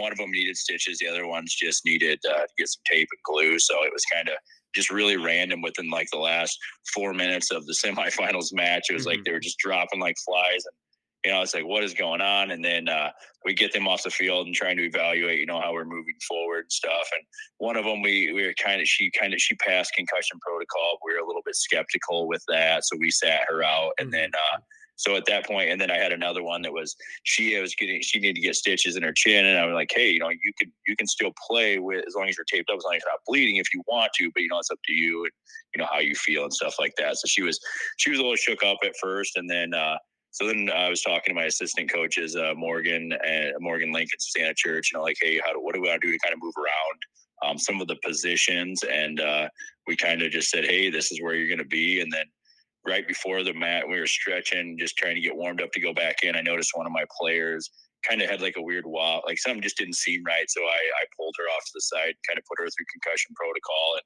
um, ended up that we weren't one hundred percent sure if she had a concussion. She was had a few symptoms but passed the protocol, so we decided to sit her as well. And so then like we were literally walking to the field, and it's like, hey, you know, hey, Brooklyn, you're you're playing wing now, you know. So we uh we just kind of I kind of just put them out there, and you know, like the whole the, the, the whole mindset we've had all year is like just like do your job, believe in yourself, believe in your teammates, and if you do your job and be better than the person you're going against, then our team will win, right? So it's like if if every one of you just does better than the opponent that you're competing against, all seven of us will be successful. Mm-hmm. Um, so that was kind of the mindset, and they went out there and got after it. Yeah, definitely. And yeah, twelve seven, girls stepping up in new positions. You can tell they really bought into that. And one thing we noticed as well throughout the season, as we reviewed scores and also looking at J V, you know, numbers for some teams like Ankeny, they have a really good squad, really low on numbers. They were around like nine, it seemed like every week. Mm-hmm. And then you take a look at Cedar Falls. One thing that you've done with this program, you know, for years is lead the state in number of girls that are out for the team. I mean, your team photo, it looks like you have an army with you, you know, so that had to have played a part too of throughout the year, you're able to develop more players. There's more competition in practice, you know, iron sharpens iron. Then you get to that final game. And again, with J V and varsity combined, uh, Cedar Falls was what, twenty and one? Going into yep. state. And so those girls get the call up to be in that last match. They're ready to go. How do you maintain and develop that depth? What, what are those strategies? Cause also too, I mean, it'd be great for other clubs to hear, like, how do sure. you build that? Is it through the community? Is it just through, you know, individual yeah, phone I, calls? What, what does that look like? Sure. Yeah, no, there, there's definitely individual phone calls. So one thing I've started doing Um, is like my kids that are in other sports, um, I go to their basketball games. Like I go to their wrestling meets, I go to their track meets, you know, I try to try to support them in that way. Um, we have a strong connection with a lot of their parents. Um, and you know, like now Instagram is for the kids, Facebook's for the parents. We have tons of parent support. Um, so I know that like the parent, like I have parents that are like, you know, they're, they're like, hey, every, every, all my daughter's softball players, like I'm telling them like they have to play rugby. So I think the biggest thing is like the positive culture that we have here in Cedar Falls. It's like, mm-hmm. you know, we want to, the number one is, you know, we want kids to learn how to play rugby. We want to have fun by playing rugby, and we want to be successful at the same time. Um, and we've, you know, we've been fortunate to be pretty successful for the most part. Um, and just trying, like my big thing is like, I want kids to play, whether it's, you know, like whether luckily we've been fortunate to find J V matches, um, but some of the tournaments when we don't get a lot of J V time, then those players, I try to get on varsity time just to make sure that they're, they're getting minutes so they can develop. Because if, if I have, you know, twenty girls sitting on my sideline that don't play any rugby, they're never going to develop. So mm-hmm. uh, a main focus is making sure that they're, that the girls are getting playing time, however we can get them playing time. And again, like I said, just, you know, the, the positive atmosphere. And we've had some good athletes that have come out and they've, you know, enjoyed their experience. And, you know, it seems like every year they're bringing back more friends. So mm-hmm. I think it's just kind of word of mouth and just, you know, the a lot of parent support as well.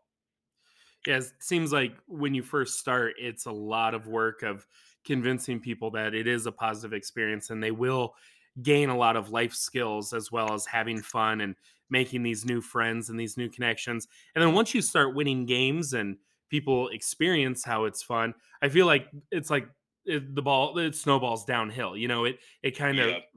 fuels itself uh, once you get things going. So um, it's just awesome to see. And I think this year's state championship is is a credit to that hard work that was laid a few years ago. Um, and then you're just seeing the buy-in from the parents and the families, and and it all paid off uh, this weekend. So yeah. I feel like, you know, cliche coach speak that like, I, I know I say, it's like, you know, you don't win games the day of, it's, it's in the off season. And I think for rugby, a lot of times too, it's, it's in recruiting, you know, you, yep. you see a difference. Waverly, Southeast Polk, and Cedar Falls. Um, one thing they have different than most clubs, they have the most players in the state. And I think that really feeds into it. Oh, yeah. If you want to be a successful club, you really got to get those numbers up, and you really have to have to have a strong positive culture. In Southeast Polk, Waverly, they also have that community buy-in and just the families supporting it. You saw it at the state tournament. Those families showed up, and, and you could hear them cheering through uh, the live stream as well. And so I want to get to that as well. What was the atmosphere like on Sunday? It seemed like through the the stream that I was watching on Facebook, uh, the crowd was rocking. Seemed like people were really having a good time. How would you compare this crowd to years past? Uh, I would say the crowd was was amazing. It was awesome. I mean, you know, especially, you know, you saw the semifinals match. You talked about the twenty-four to ten, you know, so I mean, like, it was getting, you know, it, every possession, you know, every line break, like, you know, the crowd was going wild. So it was, it was awesome because there was so many, you know, then there was, you know, you'd have somebody that'd break the line, then you'd have somebody that'd run that person down unexpectedly. It was just like, and it was, you know, there was kind of, it was like kind of, you got cheered from one side, cheering from another side, you know, and it was, it was really, the atmosphere was awesome. And it was just, and I think a lot of that was just due to the, the level of play. I mean, our athletes all put on a show for everybody, you know, it's, It's, you know, it's, it's, it's, it's always fun watching close matches that are coming down to the wire. I think, you know, like our semifinals match, our finals match, um, they all came down to, you know, it was a one possession game that, you know, anything, you know, before time expires could change the game. So, yeah, it was definitely a great, uh, great atmosphere at the stadium. Yeah, and I think the fans too are starting, and like the parents are starting to understand the rules more. They understand the flow of the game. People are recognizing these teams and the names. Because I think, what is this, the sixth or seventh year that we've had a girls uh, a girls season, and it just seems like, yeah, the level of play is increasing, which you're seeing that uh, pay off in the college game. Iowa, U N I, Iowa State, all ranked in the top ten, and they are littered with players from high school, the yeah. Iowa High School League. I mean, and those coaches will credit the Iowa High School League for setting the foundation and providing players with skill and knowledge, and most importantly, a love for the game. So on your roster, do you have some seniors that are going to be continuing their playing career in college? Because I know these college coaches, they're they're pumped. They I saw they were at the games. They want to add these players to their rosters. Uh, any Cedar Falls girls going to the next level? Yeah, so I have uh, we have Jillian McRae. She's a second-year player. She's a senior. Um, she was selected for elite team this year. Um, she was also the league leading. She scored twenty-four tries this year, oh, wow. So she's led the league. So Um, so yeah, she's, she is still undecided. She's thinking about choosing a state school here in Iowa, but, uh, she's still open to, I think that she signed up for the next phase to, to try to get her name out there and try oh, to nice. potentially get a scholarship somewhere. You know, I, I know that, uh, that's something that she's talked about is wanting a scholarship. So she's kind of starting that process. Um, when we were at the state tournament, I know the, the Drury coach was there. Mm-hmm. I cannot think of her name. So I, I talked to her, and then I talked to Kathleen, and Megan Flanagan was there as well. And mm-hmm. so was Kelsey. So talked to all the, the state coaches were there. And, um, so we have, yes, like I said, we have Jillian McRae, who is still undecided. She definitely, she doesn't know what she wants to do yet when she goes to school. Um, but she definitely wants to play college rugby when she does go. So, um, you know, whatever she decides to go, I think rugby is going to be a part of that. And then, um, we also have, I have a senior, uh, Gabby Townsend. She's played for three years. And I think that she's already decided that she's going to school at Iowa State, um, which I kind of talked to Kelsey a little bit about her already, about uh, her potentially playing there as well. So, um, we'll kind of see what happens. I always, my goal is always to get them to play college rugby. It's, mm-hmm. it's nice, mm-hmm. nice when you go to a school and you already have a small group of friends um, that are there to support you as soon as you get to school. Cause I know that can be a transition for, for these young women that go. That's awesome. Cause earlier in this episode, uh, we interviewed freshman Ivy Lawson at Iowa State, and okay. almost word for word, she just said what you said about, yeah. I, we asked her like, hey, what, what's the best part about, you know, or transition from high school to college? And she basically said like, you have a group of friends, and, you know, you see those freshmen on campus who are lost and they don't know where they belong. But when you join the rugby team, you're like, I have seniors showing me around campus, and I, I have a family. I have people looking out for me. So it, it's funny because word for word, she pretty much just said what you yeah. said. And like, that's awesome. That's her experience. And, and also too, she talks very highly of just how welcoming that Iowa State program is. And, and I think you'd get that at U N I in Iowa as well. It just, a lot of good stuff. Uh, for girls and women's rugby in Iowa right now. And I really do believe it's starting at the high school level. That love of the game is keeping them playing at the next level in college. And then hopefully we'll see that turnaround in the senior side as well. And yeah, the next phase app, it's crazy how uh, well that's working. I mean, we've seen so many players from the state of Iowa go to these brand new varsity programs because Title nine, a lot of schools are trying to add that in. Uh, to increase their number of girls scholarship athletes. And uh, rugby is kind of that sport to close the gap on football. So you're seeing all these varsity programs pop up. So uh, yeah, kind of a plug for next phase. Everyone should sign up for that just to see what's out yeah. there. You know, I mean, it yeah. doesn't hurt, and you can always stay around at Iowa, Iowa State, U N I, but you know, who knows, you might get a school calling you out of Michigan or out on the East Coast who watched your game film and Uh, want you to come out and give you some money to play. So pretty, pretty cool stuff. Yeah, no, it's great. Yeah. And, and, you know, like part of Iowa youth rugby, like our, you know, like our motto is growing gold, you know, like we want these kids to, you know, we, we would like to get youth programs, middle school programs and stuff like you have started. And then like, uh, I think Clint did some stuff at uh, Chris Draper in the Des Moines area as well. Like, you know, mm-hmm. we want, we want to start at the young age. We want them in high school. We want them developing. I mean, we want, You know, we want to put, you know, we have these Iowa kids, they're, they're great athletes and they could do a lot of things. And we've already had some players that have, you know, played, I, I know in some of your earlier podcasts, uh, a couple of the girls, and just a girl at Iowa State, a couple of girls at U N I that mm-hmm. have played for the U twenty-three Eagles. So, I mean, like that's our goal, to get them, just keep, keep feeding up and get these girls as far through rugby as they can and try to be the foundation for them. Definitely. And speaking of the league as a whole, going back to your admin role, who are some clubs? I guess this is kind of a shout out to any potential coaches listening or people who are like, I want to get involved in giving back to the game. Where are some schools that kind of had some interest or you're looking to add to the uh, league next year? Uh, where, where's some help needed? I mean, obviously sure. anywhere, but um, where are yeah. some spots that are just so close to being started? They just need a little extra help. Where, where should sure, we sure. focus our attention? Yeah. No, I think there was, I think there's a Des Moines, uh, a Des Moines North school that, uh, that, uh, Phil was going to start coaching at that I heard. So that would be good. Is that the Des Moines North school, or was there a different school like in the, the Hoover? Hoover yeah. yeah, Hoover, yeah, Hoover yeah, North. Yeah. We, we got some stuff, we got some stuff moving there. Um, okay. We'll see. Yeah, so no, there's there's that. Uh, I just want to make sure I know Phil's been on the fence, and I feel I think he's been a great coach.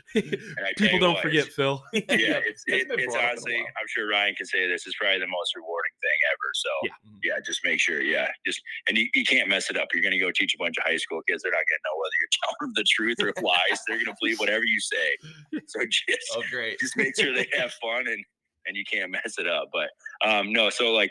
We uh like here in the Cedar Valley, like we definitely need coaches. Like I would love to get, you know, boys and girls school teams at the Waterloo schools. Mm-hmm. Uh, we have Waterloo East and West. We've had boys teams at both of those schools in the past. We wouldn't have been able to sustain them. Mm-hmm. Um, so we we'd love to have those. You know, we have we would you know, and then even like the Des Moines, like uh, Waukee or North Waukee. I know that we've had some interest in that. We just don't. We, the biggest thing is coaching shortage. Mm-hmm. Um, so we just need people to step up and, and be a coach and kind of take the reins and just try to get something started over there. Um, so yeah, like I said, I know that Waukee North, like we were like Decorah, Cresco area, we're trying to get something going over there um, with our boys program. Um, in Cedar Rapids, you know, we have one school in Cedar Rapids and there's multiple schools. So we definitely, you know, I think Lynn Mar is something that, uh, is in the talks of maybe getting going, because I think before it was Marion and then mm-hmm. it went to Cedar Rapids, Washington, and kind of changed. So I did see, you know, I did see Lynn Mar posted on their Facebook account the eyeball emoji, uh, oh. like yesterday or like two days ago. Thing, the, the little yeah. like the eyeballs, like look out, you know. So okay. seems like there's some yeah. movement there, because it was like their fo- their first post in years. So yeah, uh, looking no, for Lynn Mar. That's good.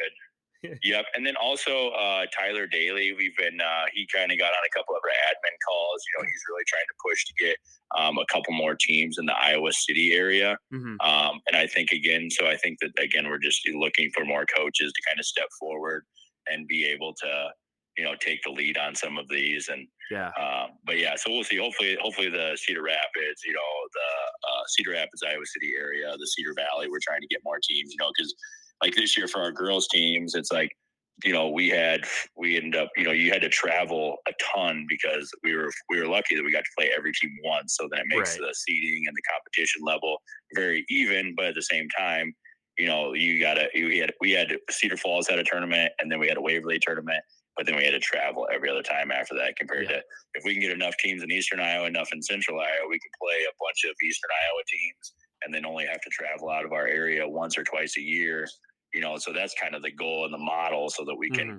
you know, get more, get more local tournaments, get more vision, you know, because if you have a tournament and you only have one that year, you know, it, it'd be nice to be able to host twice, or have, you know, a couple that are in driving distance that maybe some of your teachers and, you know, your friends are going to drive to. You know, typically when we got to drive to Des Moines, it's mainly family coming to those games. Mm. Oh, definitely. Uh, yeah, but, it'd be nice to get back to like a Central Conference and an Eastern Conference, and even like, Like, so that attacking those areas that already have some teams, but then teams that could be, yeah, like you said, like a fifteen minute drive instead of three and a half hours right. on a yeah. Monday night. That makes Tuesday the next day. I'll admit, when yeah. I was coaching, I might have called in sick on a few Tuesdays, because we'd get home at midnight and I was like, yeah, I don't feel well. I think I got a little cough, you know, like. yeah, yeah. I know. And I can never, I can never wind down after games. So it's like I get home and it's like I'm usually, we record all of our own games. So mm-hmm. it's like I'm usually getting home, like, you know, whether, you know, whether we did, whether we won or whether we lost. Like, it's usually if we lost, it's like, you know, going through like, what did I do wrong? What could I have done differently? You know, it's like, you know, I'm always critical on myself. So it's like, what could I have done differently? Or then we won, you know, it's like, well, what could we, what can we do to be better? You know? So it's like, I just, I can never wind down after games. So it's like, I don't ever go to bed till like two o'clock in the morning. It's right. Like, the Monday nights are awful. Oh yeah.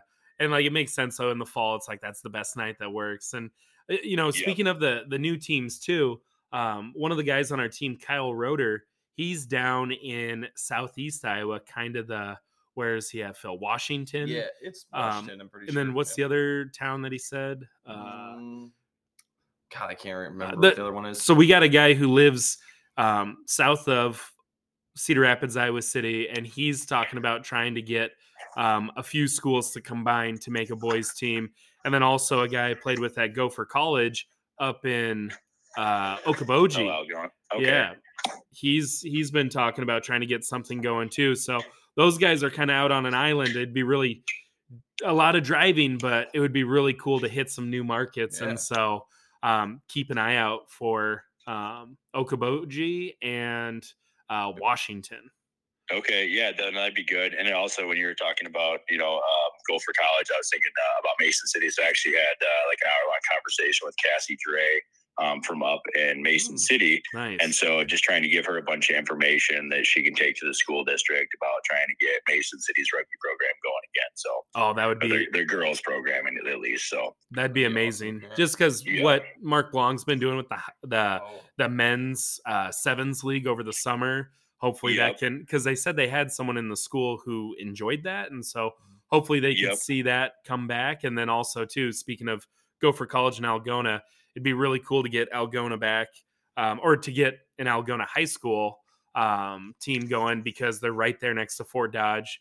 And then they'd be close to Okoboji, you know, that westward expansion a little bit. Because uh, I feel like people are like, there's no teams out west. And then it's like, there's no towns out west, you know, like yeah.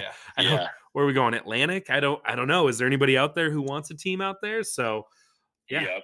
So if there's yeah, anyone in also, Atlantic, you know, I don't know. yeah, yeah. It, if we uh, we've also had some talks with uh, Craig Ayer down in the Quad Cities. Oh, yeah. Like he's always trying to get some stuff going, and we're trying. And I think that they played in the Illinois Union in the past, and we're trying to get them to kind of jump on board with ours. Yeah.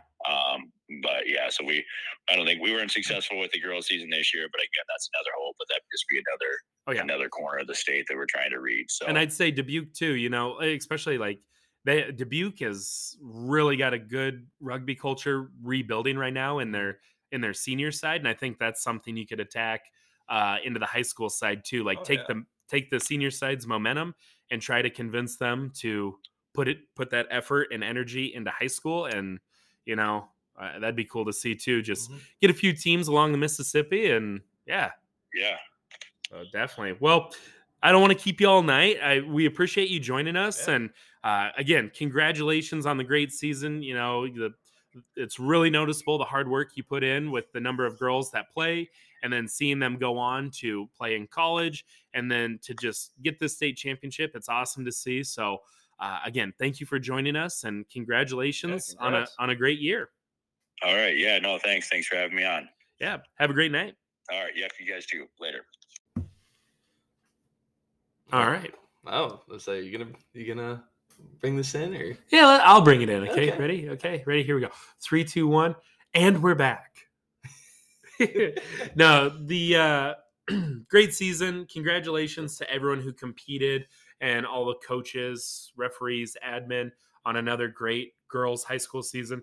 Again, the level of play, it's improving year after year after year. Uh, this, I mean, you look at these scores. It reminds me of the boys' tournament we were at last spring.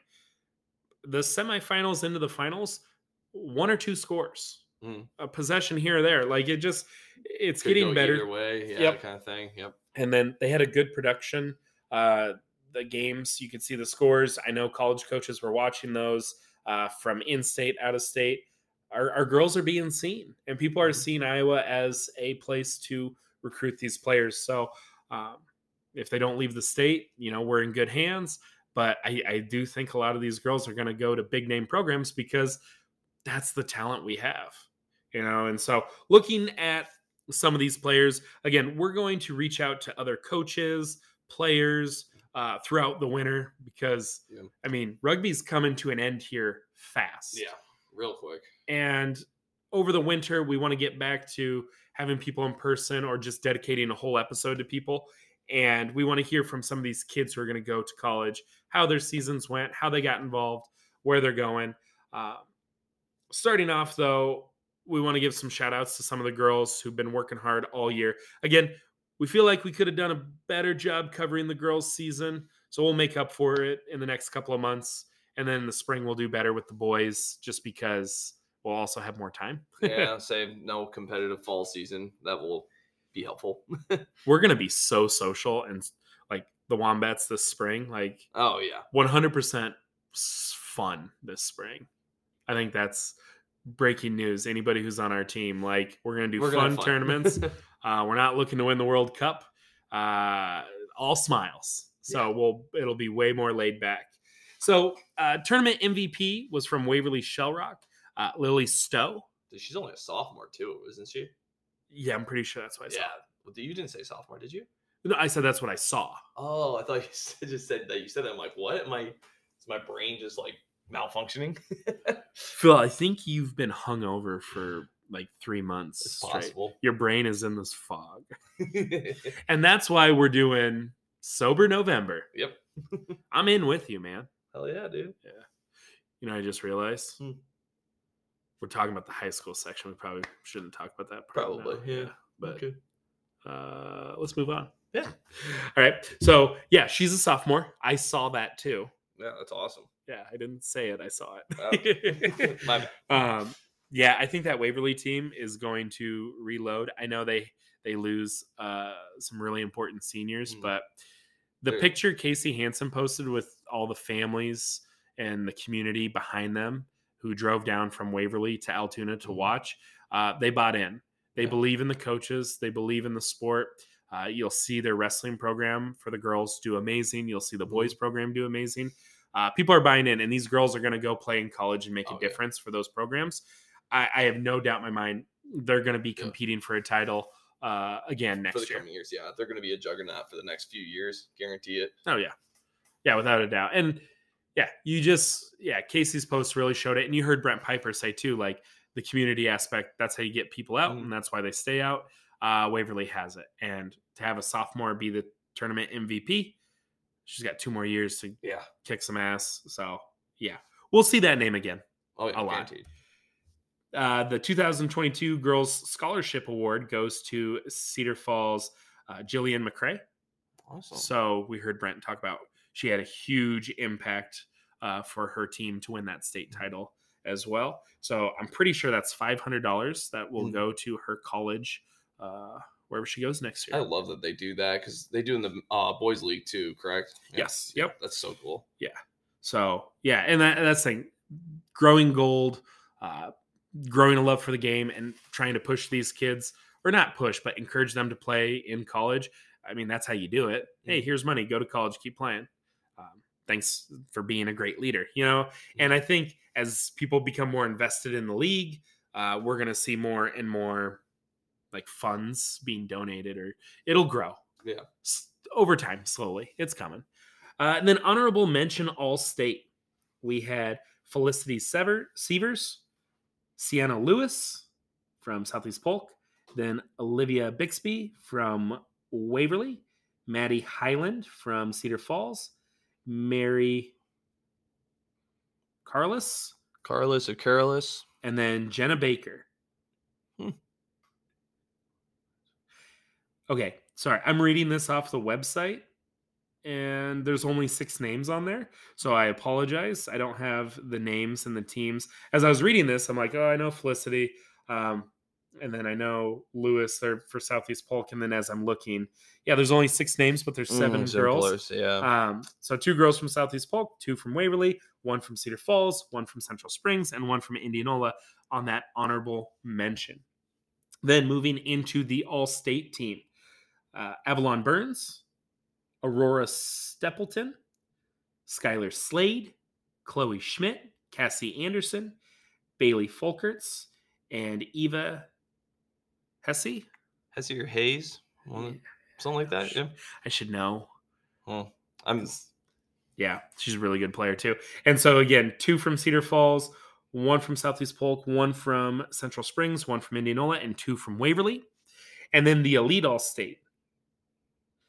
We have Asaba Okwaramoi, Maddie Deacon, Jillian McCray, Emma Snyder, Lily Stowe, Hannah True, and Cece Scarf. So one from Ankeny, two from Cedar Falls, one from Southeast Polk, one from Waverly, one from Central Springs. Oh, and sorry, two from Southeast Polk. They weren't standing by each other in the ah. picture. So uh, congratulations. Uh, I apologize uh, mispronouncing names. It, um, it happens. I'm a math teacher. I don't read so good. I always make that joke to my students when I stutter or I say a word wrong. They're like, you're a teacher. How don't you know how to spell? And I'm like, I don't know how to read. That's why I teach math. And some of the kids will actually believe it. I'm like, you guys. Well, they are kids. Yeah. And then someone will go, but how do you teach math if you can't read? And I'm like, they're numbers, not letters. And then one kid's like, but then why are there letters in algebra? It's a whole bit I do. Yeah, I get it. Yeah, I know you do. Yeah, so congratulations to all those girls. Great season. Hard work out of everybody. Um, keep playing rugby. And yes, let's please. keep let's keep getting high school teams.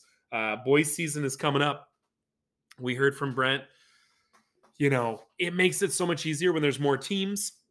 You can separate into divisions. Like the girls, the fairness was there because everybody played everybody once. Mm-hmm.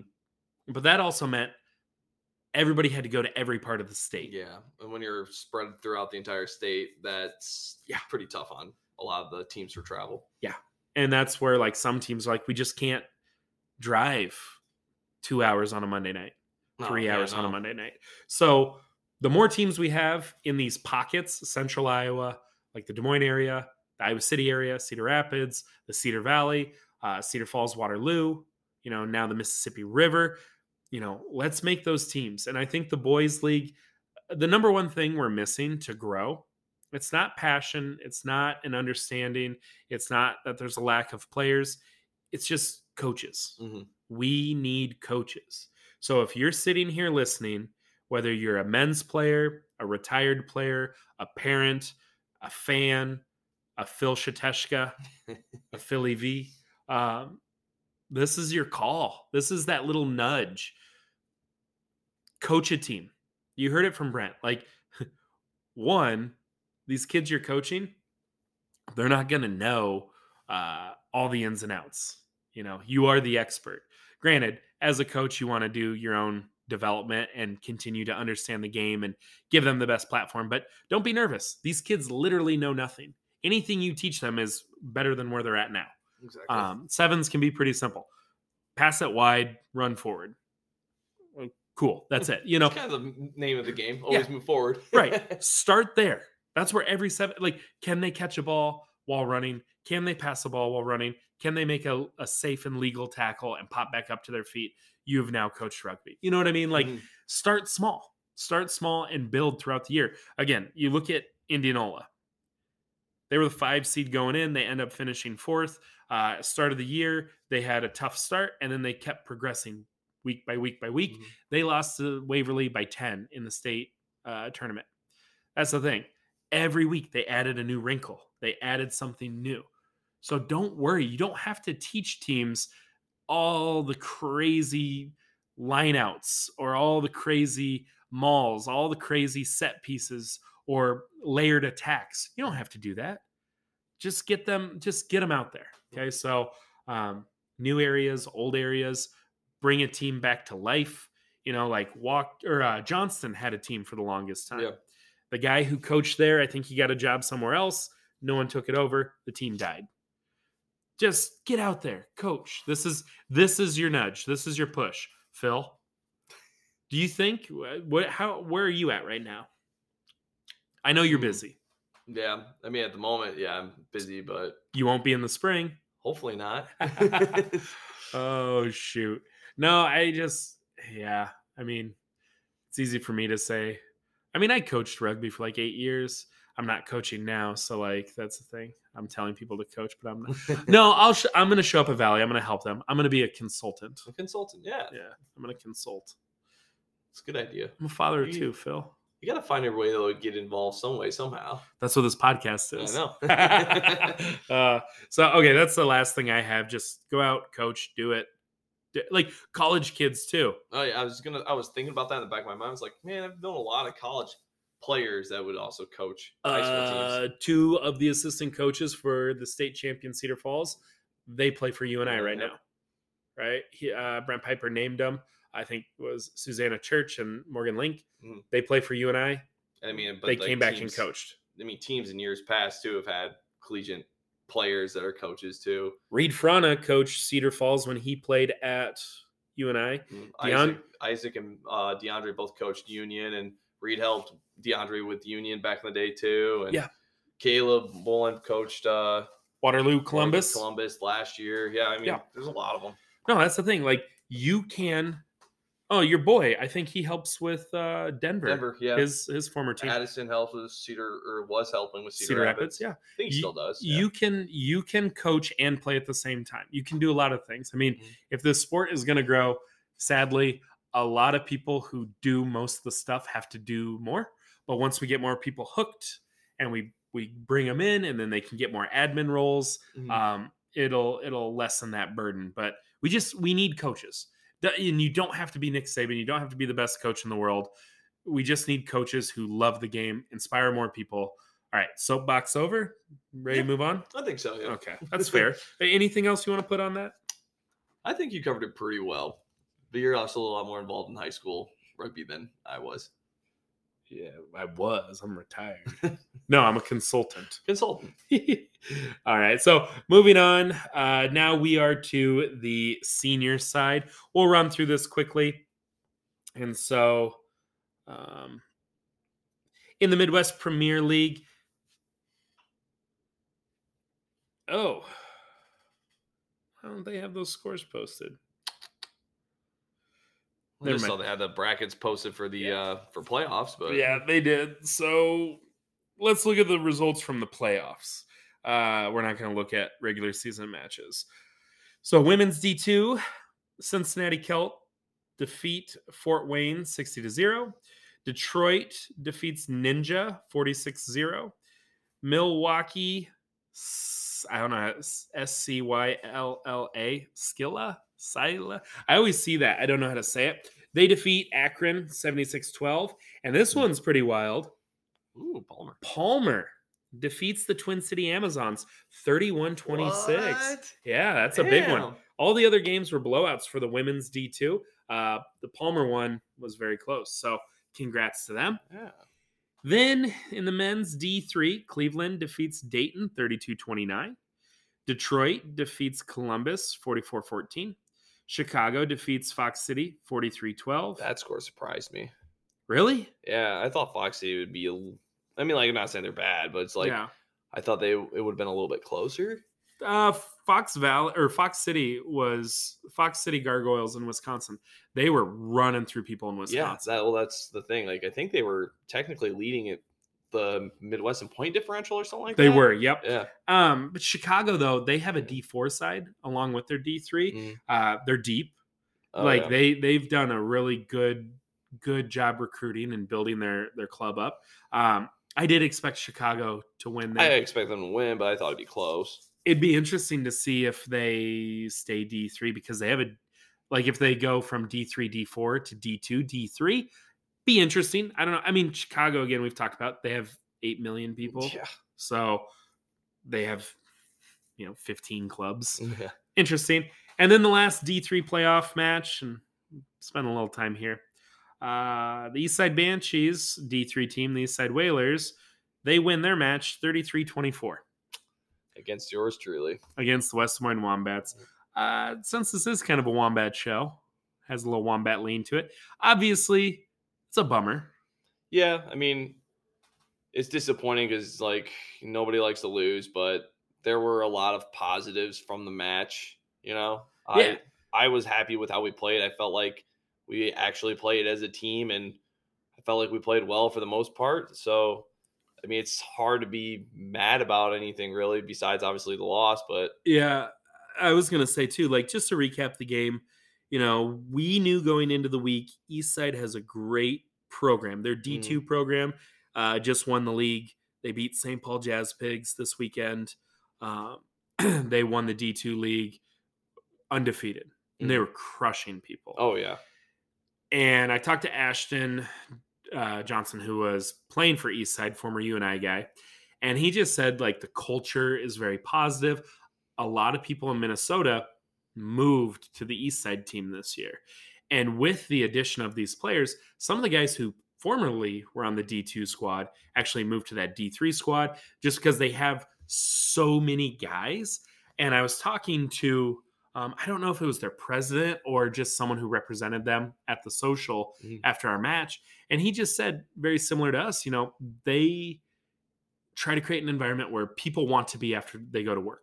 Mm-hmm. They want to be a place that people show up in, and it attracts talented people because they also want to have fun, you yeah. know, and, and on top of having a good time, they've been around for a while.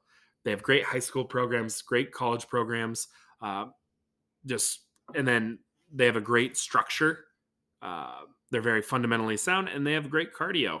Yeah. Everyone told the number one thing when it like talking to people like, hey, can you give us some some pointers or uh, some scouting reports on East Side? And it's like great cardio. And I'm like, God, no one no one has ever said that. Like, hey, can you tell me about them? Like, oh, dude, they're so fit. I've I've never been on a team where they say that. Like, what yeah, a com- know, yeah. what a compliment. Like people say about your team, like, God, they're so they're so fit. And they were. They yeah. they played a good eighty minutes. I will say, you know, we had our chances. We did, yeah. Like just couldn't quite, you know, punch it in. Yeah. We were, we were inside their twenty-two a couple different times, three yeah, or three. four times in the first half and got zero points out of it. We were inside the five once, got zero points out of it um, early in the match. Mm. We were in their half the majority of the game. Yeah, we were in their territory, and we just methodically just, were moving it, moving it, moving it, and then didn't execute. We yeah. we just had very bad timing of knock-ons. Uh, we, we again we had our chances, and then there were three times they scored in a matter of like like we had possession for five minutes in a row. We do a turnover, we're out of position, they score fifteen seconds later, and it was just like oh ah, shit, a costly yellow card in the middle of the match uh, for our fly half. Kind of disjointed our momentum, but we fought to the very end. I yeah. will say that um, because there was a moment we were down three or four tries, three I think, yeah, three, we and then three we we fought back to bring it within nine. And again, if I, I think if we play a hundred minutes, we we win that game. But you know, it it is what it is. Yeah, we're, it's not something I'm going to dwell on. I mean, like at first, you know, after that match, I was like upset, but at the same time, it's like yeah. again, it's like not really much to be upset about, you know. Second year club, barely a second year club. Well, I was we gonna say playoffs. We let's won talk, our first one. Let's talk about the positives, yeah. right? Okay, get ready to pat ourselves on the back, yeah. right? No, let's talk about the positives. We're a second year club, yeah. And by second year, I mean we've been around for a year and a half. Yeah, February twenty twenty-one. Yep. So this was our second competitive season. We had thirty-seven guys sipped. Yeah, that's huge. That was amazing, and and the thing is too. We only had twenty-three guys available for this playoff match. We we really do piece things together because thirty-seven guys were sipped. Of those thirty-seven, twelve were brand new to rugby. Mm-hmm. Never played rugby before. Of those thirty-seven, and including those twelve, we had sixteen guys or seventeen guys who were brand new to the Wombats. Yeah. They never played for us before. They played for either a college club or another club. They joined us. A lot of young guys stepped up. We had five starters and two very, very important subs unable to play with us. Um, many of them were injured. Uh, one of the guys was at a Bert Kreischer comedy concert with his mother-in-law. Yeah. Um, shout out Nuge. Damn it, Nuge. uh, you want to know something funny? I told Nuge, I was like, because I'm like, oh, you, can, are you available this weekend? And he's like, nah, man, sorry. Going, I'm going to see Bert Kreischer, and we've had tickets forever. I'm like, oh, I get it. I'm like, but, you know, I could have saved you a couple hundred bucks on tickets. Like, I could get drunk, take my shirt off, get sweaty, and tell self-deprecating jokes and yeah. save you a lot of money. And he's like, yeah, I'm going to I'm gonna go see Bert. I'm like, all right, cool. Fair enough. But no, so, you know, guys stepped up this weekend. Yep. They played well. Uh, our depth was there. Guys are having fun. Again, we we went seven and one. Yeah. We won a playoff match. Young guys stepped up, like I said. New guys are coming in. We we are going to have a few guys, you know, retire because they're like, I'm happy with this season. I'm ready to call it a career. Not you and me, of course. No, never, never. um, so there's going to be spots open for people next fall, but I think momentum's good. Yeah, vibes are good. I, I feel good going into this. Whatever, I guess if you want to call an off season, even though there's never truly an off season. Oh, Phil, always fucking working. Phil, no off days. Yeah, I'll say too. Like, um, yeah, vibes. Like, obviously, the social is like guys were like upset or sad, like, oh, we lost, and then like ten minutes in, it's like, actually, I'm pretty proud of everything. Yeah, and like guys are happy. Another cool thing about the weekend, uh, the community in the Iowa Rugby Union, I feel like vibes are high too. Multiple guys from Northeast Iowa came down. Yeah, you know, that was cool. Josiah brought his crew, brought his really awesome outfit next door to Pally's, our bar. There's a little uh, apparel store yeah. with very shiny cowboy clothes. Yeah, that was fun. Uh, well, it was cool, too, seeing some Des Moines old boys, too, come to watch and support, too. There's a couple of current players there. And current players. Hey, Philby showed up and watched his play. And I wasn't going to name drop. What? what if, oh, my gosh. What if, oh my God, what if people get mad at him for coming? I'm yeah, kidding. I was just going to say, I don't think so. I'm joking. Yeah. That was a joke. Yeah, I know. Should I cut that part? No, nah, I'm never. Um, well, yeah. Well, and Casey he, Hansen Casey, was there, yeah. but he had to be there for the roster check. But he stuck around, you yeah. know. And Corey DeBoer was there, Brian Kaufman. Like, it was really cool seeing some of those guys and getting to chit chat with them. And I was gonna say, Phil, did you notice them during the game? Like, you should have been focused on the other team, not who was, was after, in the crowd. It was after the match. No, I'll admit, like that was the most people we've ever had at a match. Oh yeah, it was really cool. And I feel like in the community, it's growing. We were on a local radio station. We had a local radio guy come out, and he's been talking about it. So, yeah, it, things were – it was – there's a lot of things, what, like big crowd, a lot of people from the state of Iowa just supporting other Iowa teams. Um, it's just really cool to see. Young guys played. A lot of people stepped up. Yeah, I'm excited for this offseason and, and what we're going to do moving forward. So, never never feels good to lose. Bummer, but really easy to, like, turn around and go, not mad. Yeah. It was a good year. Yeah. I had a lot of fun. Yeah, it's, yeah, I know. one hundred percent agree. We always kind of have that attitude where it's like, never really one hundred percent satisfied, but like, I feel pretty good about this season. So, yeah. No, so good stuff. If you want to join the Wombats, give us a call, send us a message. We're going to do fun stuff. Yeah. Like in November, we're going to do like a cocktail party, December, uh, ugly sweater bar crawl, January. We'll get the team back together for some reason. Yeah, we'll, uh, we'll find something to do at yeah. least once a month. Scavenger hunt maybe scavenger in hunt, February. Cool. Yeah, um, yeah, we're going to do stuff, Nash Bash in March, and then we'll be back for spring, and then we'll have our, our end-of-year banquet probably in April. Oh, we're going to wait that long to do that? Did we wait that long to do that last year? Yeah, because the girlfriends and wives don't want to go out when it's cold. That's fair. Yeah, so... That's why we did it last year or, or later, because we have holidays now. And then, yeah, we don't need to talk about yeah, this. Yeah, you know. yeah. So that's the show. All right. Bye. No. um, World Cup, uh, the United States women, uh, they played Canada. They yep. lost. They got knocked out, but Sucks. still uh, stinks. But Canada's really good. And there was a lot of positives. Uh, they're top eight in the world. Yeah, there's a lot of things to be proud of and a lot of things to build for when the World Cup is in the United States in ten years. God, it's so far away still. Ugh. I know. It's so far, but we're going to be okay. And it's going to be fun. And we can start saving money now. Right now. Yeah. Uh, but that's pretty much, that's all I got. We probably talked too long about the Wombats.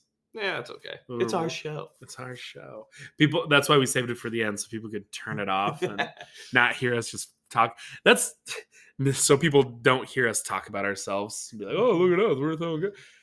Again, wasn't intentional. Like, it's really hard, I feel like, because the whole point of this podcast is we want to talk about Iowa rugby, yeah. grow the game, give exposure to everybody, and talk about what's happening. But the fact that we still play and we run a team right now, it's really hard to like be unbiased and equal and like, hey, what's the insight on this game? I don't know. I wasn't there, but I can tell you about the Wombats because we live it, yeah, you know? Exactly. So um, if we come off as douchey or I don't know, I'm sorry, just skip over the Wombat parts. But if you want to play for us and you think, hey, that sounds fun. Again, give us a call. We're always looking for people. But this is an Iowa rugby podcast. It is. And how does that make you feel? Good, you. Good, you. Good, you. Good, you. Good, you. Good, you. Good, you. Good, you. Good, you. Fresh, fresh, fresh, fresh, fresh, fresh. Oh, I wasn't recording.